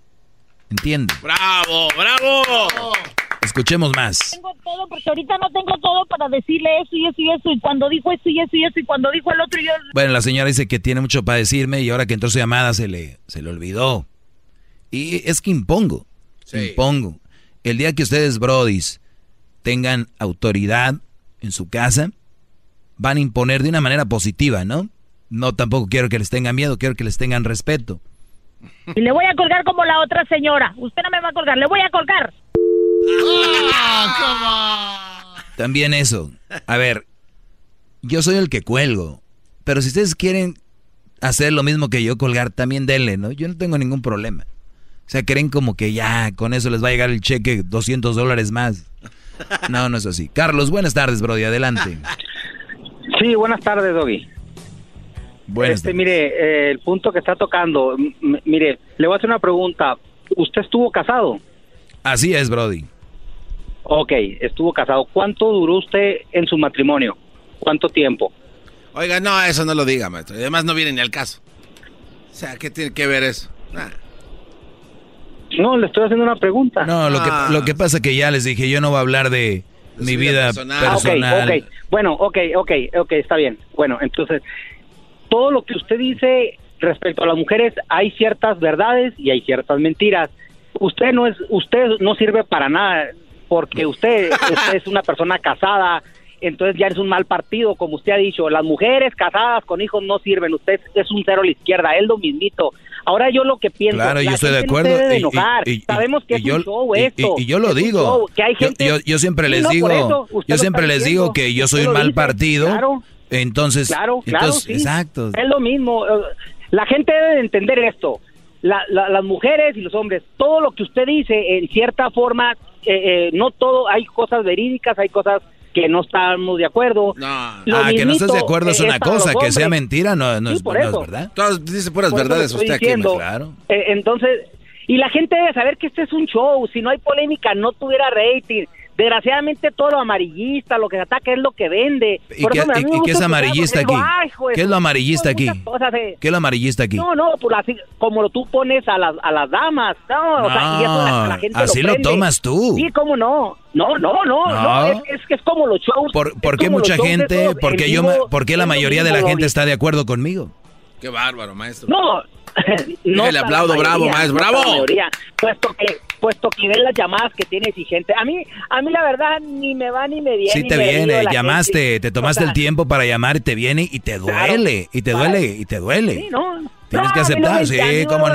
duele, a mí no me duele. Er- Eres la llamada no me número duele 3000 que recibo nada. como la tuya diciendo que, ay, no pasa nada, me da risa contigo, esto es un show. No, no. ¿Te dolió? O sea, es que la gente ¿Te debe dolió? entender. Es lo que yo quiero que sepa la gente que esto es un show y tienes que meterle eso Sí, para la gente no que- sabe. Para que la gente porque si eh, desgraciadamente así es lo que vende. Tú, o sea, Por tú ejemplo, ahorita tú le estás diciendo a la gente sabes- que es una ignorante por no ver que esto es un show. O sea, no estoy diciendo que es una ignorante. ¿cómo no? Alguien que ignora gusta. algo es un ignorante. Jam- no, yo no Sí, estoy sí, brother. A ver, de que le eh, él- lo- es de lo que les decía yo. Es de lo- los, las llamadas más chistosas son las de, pues yo la verdad no te oigo. Pues yo la verdad no sé qué. Y del tema que estoy tocando nadie habla, sacan otras cosas. Pero bueno, vamos con Lidia. Lidia, buenas tardes, adelante. Buenas tardes. Quería hacerle el comentario ah, de la palabra mandilón. Adelante. A la señora que habló, la señora que habló para explicarle que la palabra no existe, ella tiene la razón. Usted como locutor... Cuando yo digo que la palabra, cuando yo digo la palabra mandilón, ¿de verdad Bueno, no existe? Bueno, bueno, bu- bueno, mire, tiene que ir a la Real Academia Española a hacer una consulta y va a ver que no existe la palabra mandilón. Es una palabra, eh, como dijo la señora, que alguien inventó. Hay muchas Ah, palabras. Otra, que se o, sea, señor, ya se, la exhibi- ya se exhibió la, lengua- otra, a usted le toca también, que si yo también me quiero exhibir. Qué bárbaro. Vaya a la Real Academia Española y haga una consulta acerca de la palabra mandilón. No existe, ya lo acabo de hacer hace como tres minutos. Am, hay muchas palabras en el español que se usan como lenguaje caló, que se usan en, regiones, re- palabras inventadas, tal como la, la palabra way, no existe en el, ¿Cómo no? en el A ver, lenguaje, no, no, existe no, la palabra way. Permítame, La palabra a ver, way sí señora. existe, la palabra way no existe. Se- señora, a ver, lo, lo voy a aclarar otra vez. Adiós. Lo voy a aclarar Lo va a otra colgar. No, no, no. Ay, ay, aló. Ay, aló. Ya me voy. Lo vuelvo a aclarar, muchachos. Va de nuevo. Cuando una palabra empieza a ser muy sonada y empieza a ser una palabra que se usa mucho, llega al diccionario de la Real Academia. Yo no dije que esta palabra como tal ya estaba ahí, pero si ustedes la buscan, existe la palabra y hay una definición para esa palabra. Ahora, como tú pusiste por ejemplo, cantinflear, es una palabra que llegó ahí. Y hay otras palabras que eventualmente van a estar en el diccionario. Y cada año, ustedes fíjense en el, en el diccionario, ustedes fíjense en esto. Es más, es un, un asunto que tenemos que, que, ver bien. No sé si es cada año o cada cierto tiempo. Agregan palabras ahí. ¿Por qué? Claro, de, este, porque son las que se están usando. De hecho, las abreviaciones Claro. para textear eh, Gran Líder es- las están empezando a implementar en varios diccionarios, incluyendo el diccionario urbano de Estados Unidos, LOL y todo ese tipo de cosas. E- Exactamente. Entonces, por ejemplo, eh, textear o eh, en WTF. Ya está también ahí. todas esas palabras que ahora vienen con toda la tecnología, las, las están ag- agregando, ¿no? Sí. Por, por ejemplo, la palabra mandilón tiene un significado y una definición que todos ya sabemos qué es.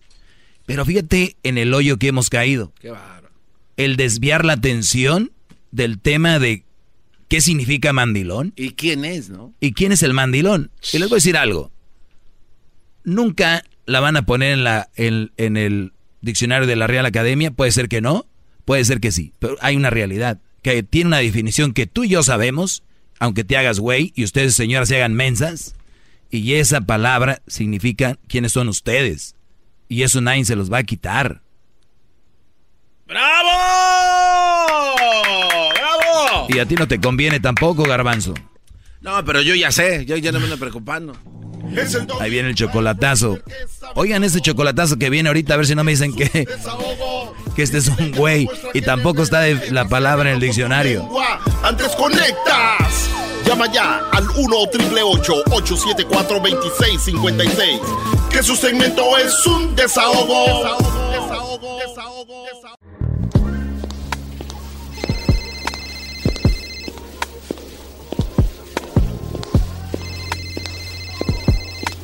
Hello. Sí, Silvia Olmedo. Sí, dime. Oye, ya estás aquí, ya vamos al aire. Sí, ya estoy en el pasillo, justo fuera del estudio. ¿Me abres? Con mucho gusto. Me refiero a la puerta. Sí, claro. Soy Silvia Olmedo, psicóloga, sexóloga, escritora y quiero que te abras a mí. Este shortcito quiere que lo quiten. Estamos ready Muy bien, estamos aquí en el show de la, de la chocolata. Ya llegó Silvia Olmedo y el día de hoy vamos a hablar de algo muy interesante como es la personalidad de nuestros niños y niñas, ¿no? Hay muchos niños que lo traen naturalmente, o hay otros que no tienen personalidad. ¿Al caso podrá haber algo como para crear una personalidad fuerte? Se puede ver en los deportes.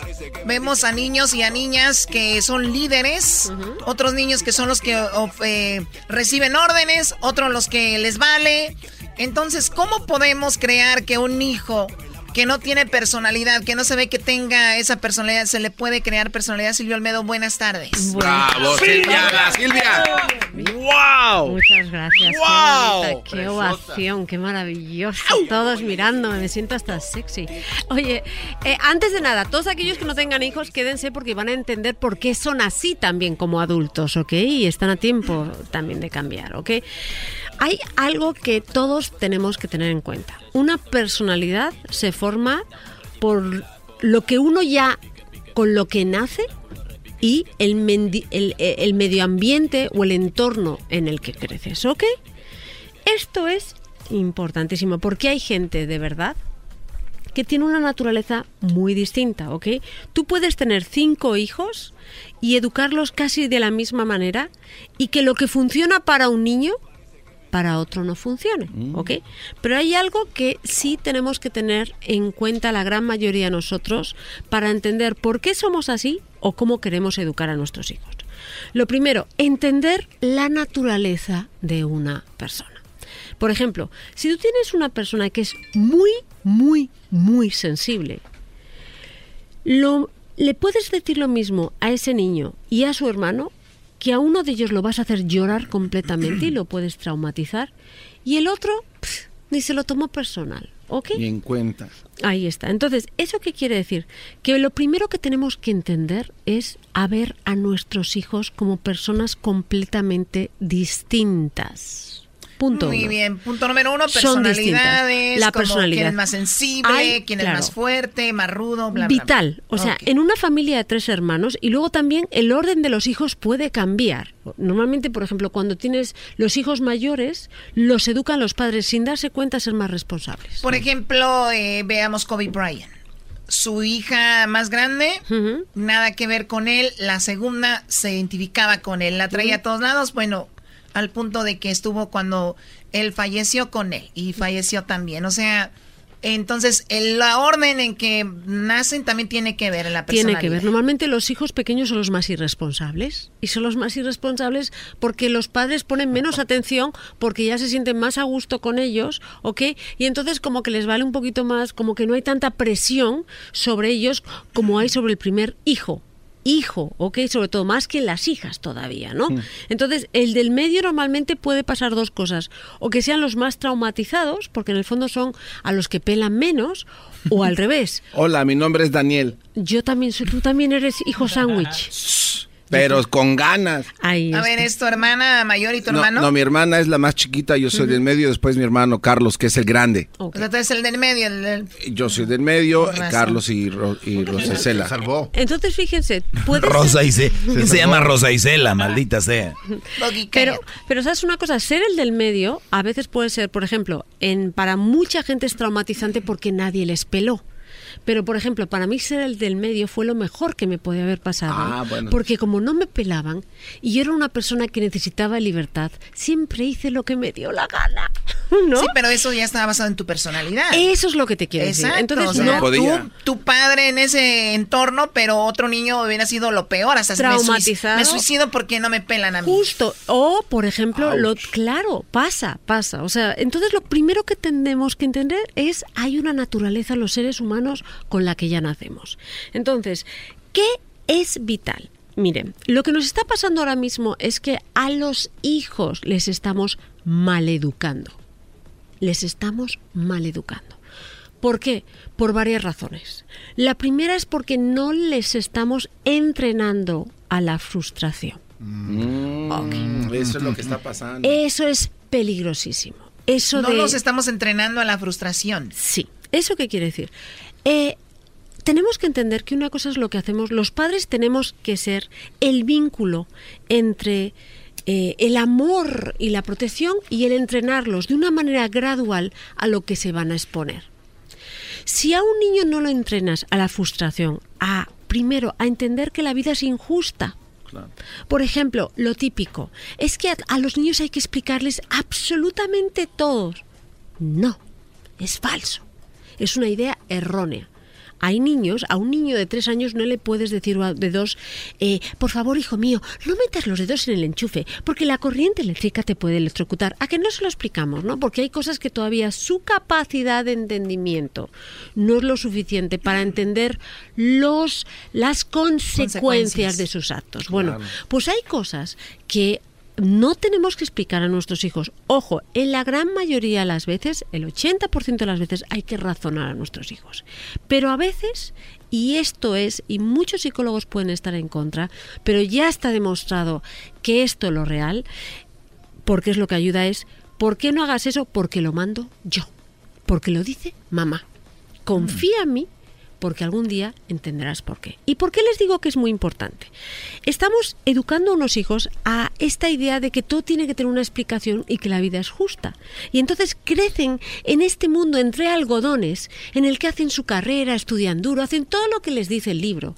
Y de repente llegan a los 25 años y se encuentran con un jefe una persona mediocre que le han entregado ese puesto de trabajo. Y van a hacer todas las cosas perfectas como se lo dijeron en casa y como se lo dijeron en la escuela. Y de repente este hombre le va a decir lo vas a hacer porque lo mando yo y entonces porque no lo van a hacer porque piensan que está mal o porque tienen que obedecer unas razones que no son justas se van a frustrar Y mucha gente, sobre todo en los Estados Unidos, a los 25 años, cuando entran en el mercado laboral, entran en una profunda depresión. ¿Por qué? Porque se dan cuenta que el mundo que les habían pintado no es como ellos pensaban. Entonces, aquí hay que, entrenar, hay que entrenar a los hijos a lidiar con situaciones de injusticia, incluso a veces creársela. De vez en Oh, cuando. ¿viste en la cara, Choco? ¿Vieron la Ay, ya, cara ya. de Silvio Olmedo? Sí la vi, sí la vi. Inclusive hay que criárselas. Creárselas y ven mis- mi colmillo como brilla. ¡Ching! El ojo se le vio como que... Más- Más mala que A ver, maléfica. entonces créansela. Vamos a pongo un crearles ejemplo. uno de estos niños que viven en algodones y, en, Sin ser y, y cruel. duermen en estas al- al- este, almohadas de pluma de ganso. A ver, ¿dónde? sin, ¿qué vamos sin a ser hacer? cruel, ¿ok? Hacerlo A una ver. vez, muy de vez en cuando, no constantemente. Una vez, de 10 veces que sea una, relación, una situación justa, vamos a darle una injusta. Por Bien. ejemplo, eh, su hermano eh, de repente le ha quitado el, el lapicero o el, el boli o algo o la pelota y entonces el otro niño la recupera porque es suya y tú como mamá se la vas a volver a dar al hermano solo una vez. Y entonces el niño dice, pero ¿qué es esto? ¿Pero qué es esto? Y entonces el niño va a reaccionar de una manera, va a llorar, va a dar pataletas, lo va a pasar fatal.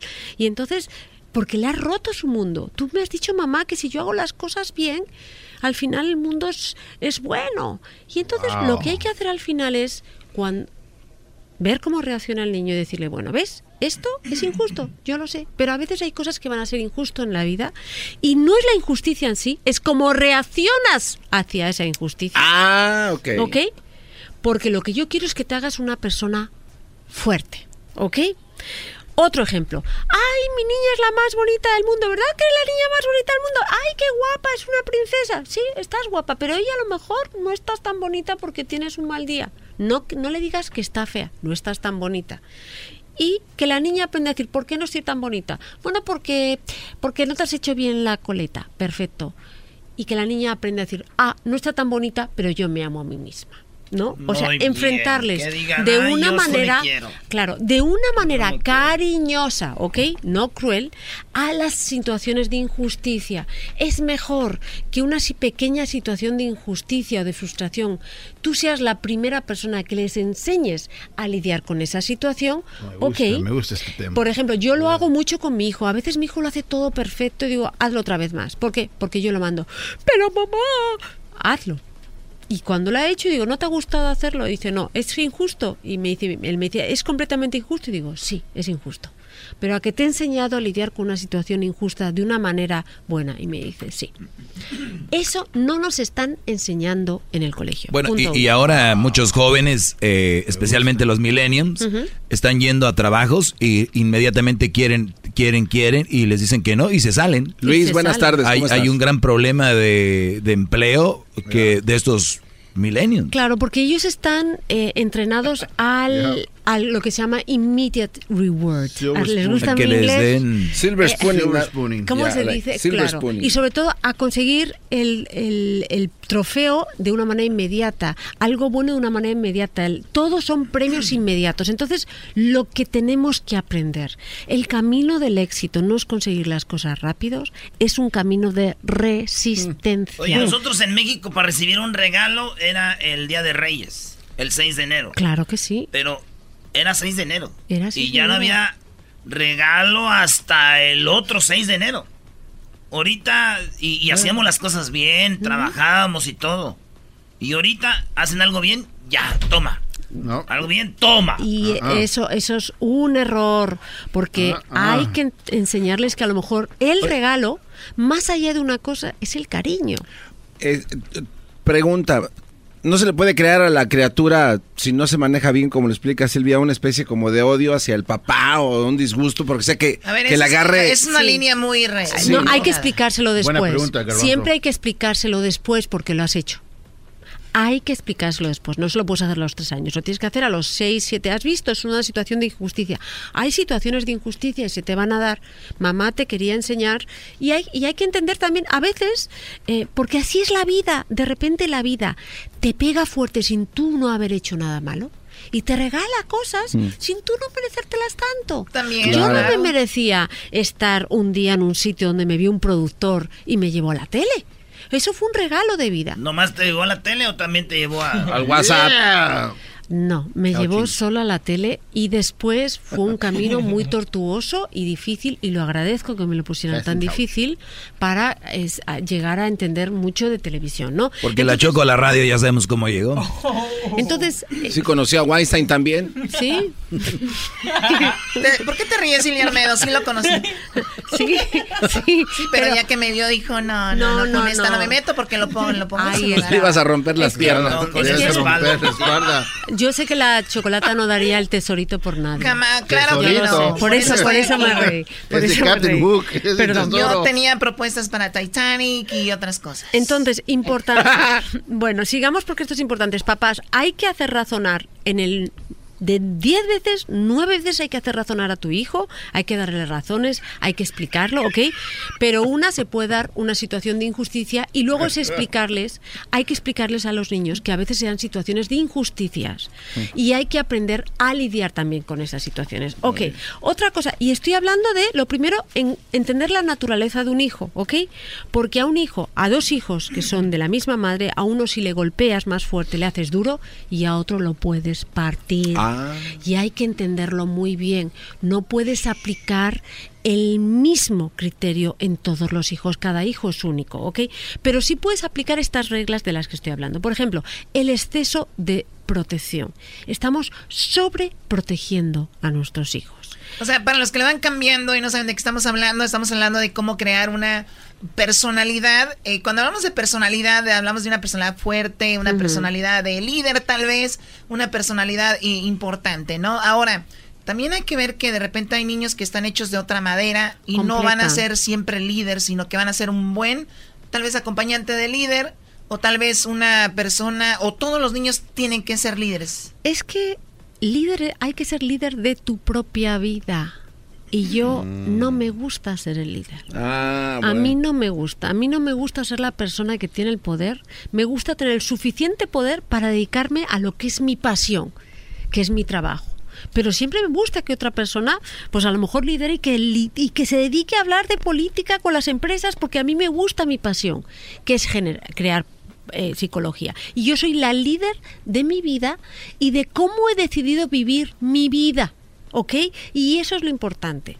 Todos los niños tienes que aprender a ser líderes y tener control de su propia vida. De lo que les gusta hacer, de lo que Ahí les está. gusta. Pero no les podemos, no podemos, digamos, proyectar nuestras frustraciones de lo que no hemos sido nosotros en ellos. Que esto es importante. ¿Ok? Esos papás que, por ejemplo, muchos niños, esos grandes deportistas que, que sí llegan al, al puesto más alto, pero ¿al coste de qué? De perder una infancia, de ser unos niños que no A se ver, sienten ahorita, queridos. ahorita regresamos con eso aquí en el hecho grande de la chocolata. Eh, está muy interesante. No, y yo quiero comentarle algo también. Yo creo que eh, estoy en contra de lo que dice Silvia Almedo, las frustraciones. Yo te voy a decir por qué. A ver, ¿qué tan malo es que pongas a tu hijo a hacer algo que después puede dejar de hacerlo? Ah, es verdad. Eh, es un error. Y yo se los digo porque yo sé muy bien. Y tengo un chamaco que antes decía, odio el fútbol. Ahorita es el capitán de su equipo y goleador. Y dice que ama el fútbol. Si yo le hubiera creído a alguien que me dice, no, no, no, no, no le pongas a hacer eso. Él ahorita no sé qué estuviera haciendo, pero regresando, lo Ahí tengo yo platicamos una respuesta. con la experta. Ahí tengo una respuesta. Regresando. El show más chido en las tardes. Escucho yo. Erasno y la chocolata. Se llama el show. Con parodias y chistes. La paso bien. Chocolatazos con el lobo. Cae la mujer. ¿Dónde nos vamos a ver? ¡Donde tú quieras! Ah, no es un vato, mejor no. Tenemos eh, a Estamos. Olmedo, estamos de regreso. ¿Cómo crear que un niño tenga una buena personalidad? O sea, por, por lo menos un niño seguro, una niña segura. Y ya lo dijo Silvia Olmedo, no tienes que ser el líder de todo, sino el líder de tu, de Vida. tu, de tu vida, de tu mundo, de lo que a ti te gusta hacer. Nos fuimos con, dijiste, muchos papás le dicen al niño. fui un gran basquetbolista, quiero que seas el mejor basquetbolista. El niño no quiere hacerlo. Tú haces que lo haga, dices, no está bien, o sea, que se busque su pasión y que ahí le Sí, meta. a ver, yo sí, por ejemplo, yo creo que eh, aquí, Doggy, tienes un, algo que es muy razonable, que es inculcar a los hijos algo que es inculcar es eh, imbuir, forzar, eh, forzar no, o sea, hacer que tu hija, enseñar que tu hijo, tu hija tenga una vida sana y dentro de esto está el deporte. El deporte es importantísimo. No, es que el deporte más allá del deporte en sí es ir a entrenar, llegar Es a hora, filosofía, es filosofía de vida. seguir las reglas del, del coach. Y por eso yo te decía que mi hijo, él no quería jugar fútbol. Su mamá me decía lo que muchos dicen, no lo puedes poner a hacer algo que él no quiere hacer. ¿Por qué no lo voy a poner? No lo estoy poniendo yo a trabajar, no lo estoy poniendo yo a picar piedra, no lo estoy poniendo yo a, a prostituirse. A ver, abran su mundo, lo estoy poniendo a hacer un deporte. deporte, muy bueno. Un deporte. Ahí y él no quería y ahorita sí quiere y Es le más. gusta y le encanta y lo hace muy bien. Es más, eso estamos hablando de educación. Y dentro de la educación de un niño tendría que haber siempre un deporte en el que juega solo contra él mismo, un deporte que juega contra otro oponente, el tenis, por ejemplo, y un deporte que aprende a jugar en equipo. Esos tres tipos de deporte, Ah, como el claro. golf o, el, o ah, hay muchos juegos El solos. badminton es bueno también. Claro, todo lo que tú juegas, uno solo, otro contra un oponente y otro en equipo, va a formar la personalidad de una persona. Y eso es muy importante, tendría que ser parte del currículum de todos los niños en el mundo. Wow, esas son palabras muy importantes. Importantísimo. El deporte forma, hace disciplina, te enseña a perseverar, te enseña a tener resiliencia. El deporte es vital y no lo podemos dejar de lado. Yo, yo, yo no sé si esté bien o no, pero yo lo agarro y lo subo al carro. O lo hacía. Casi a la fuerza. Pero la sociedad lo ve. ¿Cómo es posible? Y ahorita, yo prefiero que el día de mañana Silvio Olmedo me diga, gracias por a que tú nunca me llevaste. Estoy de acuerdo. Lo único que no puedes hacer es hacerle pensar a él que tiene que ser el campeón y dedicarse su vida al fútbol. Es distinto. Ah, no, si lo va a hacer, lo tiene que hacer bien. No que va a ser campeón y profesional, pero si lo va a hacer, lo tiene que ser bien. Eso, lo mejor, eso es importante. No tienes que ser el mejor, tienes que hacerlo lo mejor que tú puedas. Todo en la vida necesita entrega. Otra cosa que tendría está mal que le diga yo que quiero que sea el mejor. Yo creo que depende. Yo creo que siempre que sea el mejor es que todo lo que sea relacionarse con otras personas es no centrarte en ti mismo y en tu mejora interior. Cuando las personas que en el fondo trabajan en ellos mismos, al final no hay ningún distractor. Si ves a los grandes, eh, aunque sean competitivos, pero trabajan en ellos mismos, ¿ok? Entonces, en el caso del deporte te enseña disciplina, te enseña a concentrarte, te, te previene la depresión en muchos casos porque Oh, también. el deporte constante hace que los químicos de tu cerebro funcionen. Entonces, el deporte es importante. La música es muy importante también. La conexión musical. Recordemos que la gente que aprende música, eh, sus, sus, sus neuronas en el cerebro aprenden a asociarse de otra manera. Entonces, esto es parte de una educación y es importantísimo. O Es sea igual- que ese es un punto importante, empujarlos, importante. hacer algún deporte, estar en alguna disciplina. Apre- enseñarles eh, a cocinar también es muy cocinar, importante. muy bien. el, el arte, sobre todo los latinos que tenemos esa cultura culinaria tan importante, tiene que ser parte de nosotros. Oye, pero el machismo también dice, ¿cómo te pones a tu niño a ponerlos a cocinar? Es un error muy grande. Bueno, pues los mejores chefs son hombres, o sea, Claro. imagínense, o sea, y el, el- el único mexicano estrella Michelin es un hombre también, creo que sí. Bueno, no sabemos, ya sabes Entonces, cómo son los chefs. ¿Qué, qué es Ay, importante? ponle crema aquí. No, no, no, Chorreate. no, no, no, que el chile relleno hay que menearlo. Ay, no, El no. chef de Oropesa, ya sabemos cómo Qué es. guapo es, que qué, qué musculoso, Oh, guapi- qué ¿A qué le tienen envidia por eso? Pues claro que El, sí. el, el chef Benito Molina es muy buena a todo dar. Debes de invitarlo a tu casa, Choco, Mi chef, mi chef favorito viene siendo mi ma. No. También, Ok, es que como cocina tu madre no cocina nadie, la Eso verdad. no. Entonces, ¿qué es importante? Dentro, ahora tenemos que analizar qué es lo que nos ha hecho a nosotros lo que somos. Hay algo que los padres, voy a dar dos tips vitales que nunca pueden hacer con sus hijos. Aquí va, A ver. Uno es humillar. Niño humillado es niño que va a tener dolor por el resto de su vida y va a reaccionar de una manera errónea. ¿Cómo se puede, cómo se humilla a un niño comúnmente y los papás ni siquiera se están dando cuenta? primero, eh, sobre todo, el no sirves para nada, eres el peor, muy nunca has sabido, siempre me has... Esa humillación, y sobre todo cuando lo haces delante de otros niños, eso es un dolor muy grande. Diablito, buenas ¿Y noches. ¿Qué te lleva? ¿Qué te lleva a la adultez con un dolor muy grande? Muchos grandes campeones han educado a sus hijos, o sea, o sea, perdón, muchos grandes campeones, eh, campeones de, de- de- de deportes de ahora mismo, sus papás les humillaron tanto cuando les entrenaban que eso les duele más, ¿ok? Que el éxito. Y tienen mucho resentimiento en contra de sus padres. Ahora, eh, también hablamos de personalidad de Silvio Olmedo, pero también de repente digo yo, mi papá era un eh, drogadicto. Yo por eso caí en las drogas. O está el otro que dice, mi papá era un drogadicto, eso yo no lo voy a hacer. Y está el niño que dice, mi papá me dijo que yo no servía para nada, y aquí estoy, no sirvo para nada. Y está el que dice, mi papá me dijo que no servía para nada, y mira, le voy a demostrar que es todo lo contrario.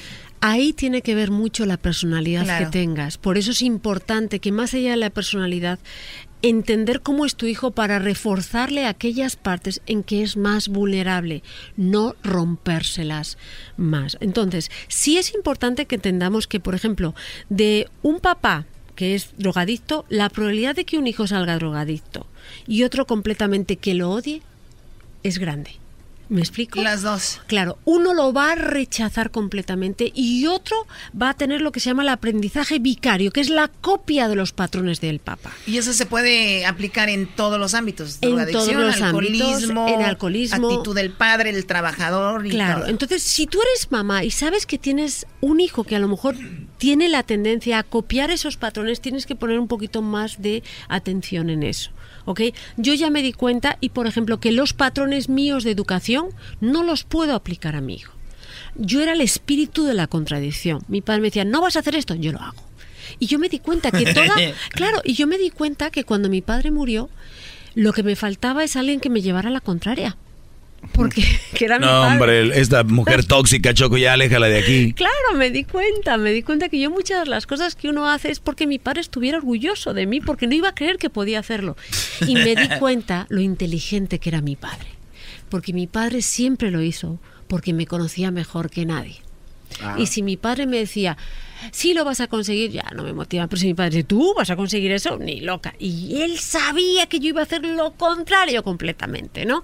Y gracias, pero claro, me di cuenta eh, cuando fui adulta y se lo agradezco infinitamente. Pero a lo mejor mi hermano no era así. Y Claro. basta que le dijeras eso para que lo machacaras. Mm, Porque no Entonces- asimilado. Más- ¿no? Claro, entonces no hay que gener- generalizar con los hijos y no pienses, no pienses que lo que a ti te ha venido bien, a tu hijo le va a venir bien. O sea, porque eso puede ser también machacarlo. Pero sí puedes pensar que hay cosas que son universales para todo. Por ejemplo, lo que hacemos los padres, que esto es importantísimo. Ok, ¿qué pasa cuando un padre comete el error? Cuando haces daño a un hijo, cuando te equivocas. Esto lo tenemos que aprender a hacer todos los padres, ¿ok?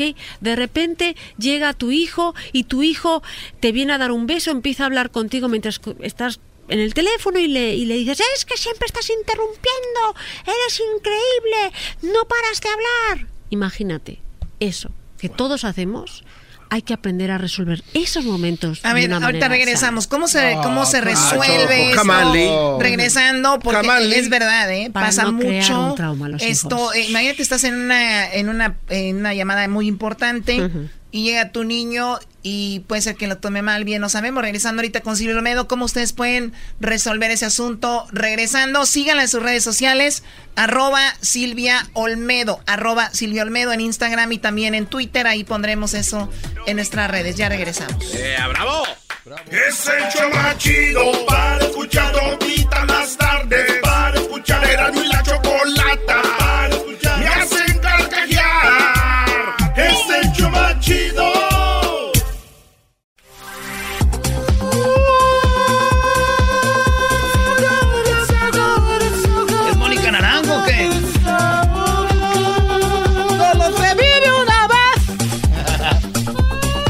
Te hagas, Luis. Tú también así cantabas con ella. Te, te, pintaste el cabello. Jamás. La mitad de la mitad te lo pintaste, Luis. No sé ni quién es. Luis. Mónica Naranjo. ¿No sabes quién es Mónica Naranjo? You know. Ahí me entrevistó ella y Es todo. Mónica Orange. ¿Te Mel Orange. Mónica sí, Naranjo? tuvimos una entrevista muy bonita. ¿Ella de dónde es? Ella es de Barcelona. Es de Barcelona. Barcelona. Es más, creo que su mamá trabajó en la casa de Dalí. Ah, ¿de verdad? asistenta, sí, es una mujer fascinante. Yo cuando la conocí me llamaron que ella estaba en Tokio y que me quería entrevistar. Y yo dije, yo te llevo al hotel más maravilloso para que me entreviste. ¿Hubo algo ahí o no? ¿Y cuál era el hotel? A ver, no, no, ya. ¿Cuál era el A ver, hotel? estamos hablando de en cómo España que- se dice, ¿hubo rollo bollo? No, a mí me Hubo- gusta. hubo tor- tortilla. No, no, no, no hay. Gorda, no ¿no? hubo. A Erasmo también le invitaron a un hotel choco a entrevistarlo. Una empanada. ¿Quién? Este, un cuate, el hotel se llamaba Rapidin. Ok. Pues qué mala Garbanzo, amante, ya ¿no? calla.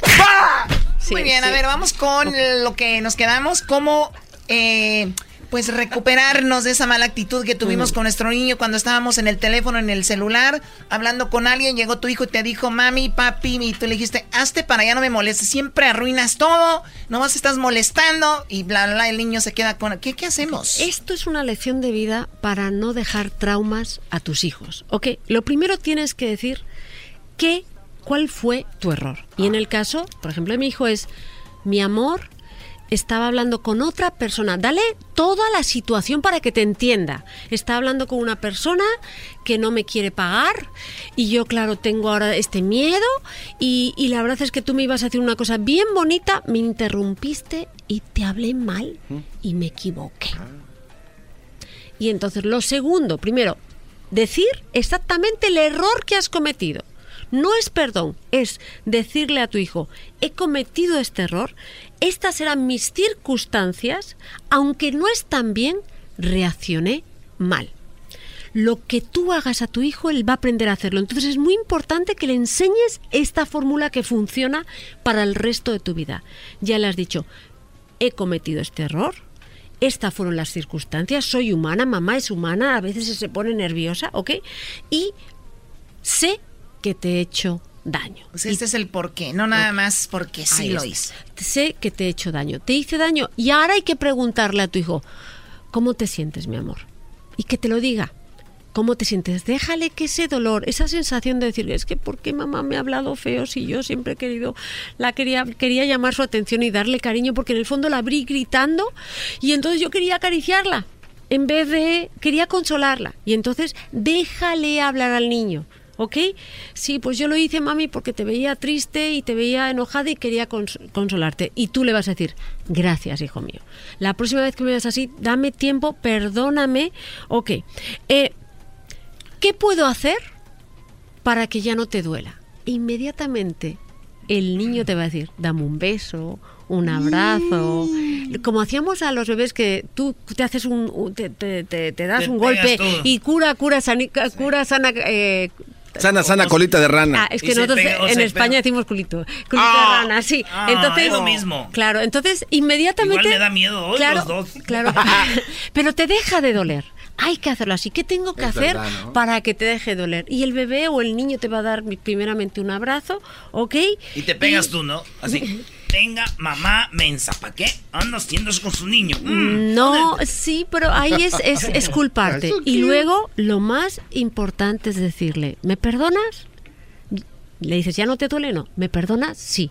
Si tú haces eso con tu hijo, una situación la vas a hacer, vas a cerrar una crisis, la vas a sanar y sobre todo le estás enseñando a tu hijo a resolver problemas de una manera Y efectiva. aceptar que te equivocas. y Claro, que porque ¿qué hacen los papás? perdón. Cuando ya se les ha pasado el calentón, cuando ya ven que han hecho algo malo, luego le dan un beso de la nada. Ah. Y los niños no entienden que han hecho mal, que han hecho bien, ¿ok? Y sobre todo empiezan a tener heridas emocionales muy grandes por cosas, ¿ok? Qué bipolar mi mamá. ¿no? Ahí está. ¿Qué pasa sobre todo, por ejemplo, se puede dar una situación en que el papá es alcohólico, ¿ok? Hola. Y la mamá es la sana, ¿ok? Y entonces muchas veces se dan esas situaciones. La mamá le tiene que explicar a veces a su hijo, oye, papá no está bien. No, hay que darle un poquito, hay que contextualizar las cosas para que él vaya entendiendo que la conducta de su papá no está bien, ¿ok? ¿Por qué? Porque si no van a empezar a disociar que hacer las cosas bien a veces pueden tener malas consecuencias, ¿ok? Entonces, una, no humillar. Dos, aprender como adultos a pedir perdón a nuestros hijos, ¿ok? Sobre pequeñas cosas, a tomar la autoría, la, el empoderamiento de nuestros propios errores como adultos, ¿ok? Importantísimo. Eso es para que vayan aprendiendo Eso y vayan formando importante. esa personalidad que es muy, muy, pues, y la puedes aplicar en todo, ¿no? En Una todo. relación sentimental, una relación de trabajo, una relación de familia, y es, es, o sea, se aplica en todos los casos. Otro punto que es importante, más allá de los hijos, es cumplir nuestra palabra. Ah. Mi padre siempre decía, es que si todo el mundo que dice que hace hiciera, todos seríamos ricos, ¿no? Uh. Entonces, empezar a tratar la palabra como algo sagrado. Donde dices, haces. Y si no, no digas. Si no recoges tu cuarto, no vas a ir a las movies con tus primos. Ahí está. No recogió el cuarto, no va. Ahí está, no vas. Pero si haces algo, sí hay. ¿Ok? Que también es importante. No prometer en vano. ¿Ok?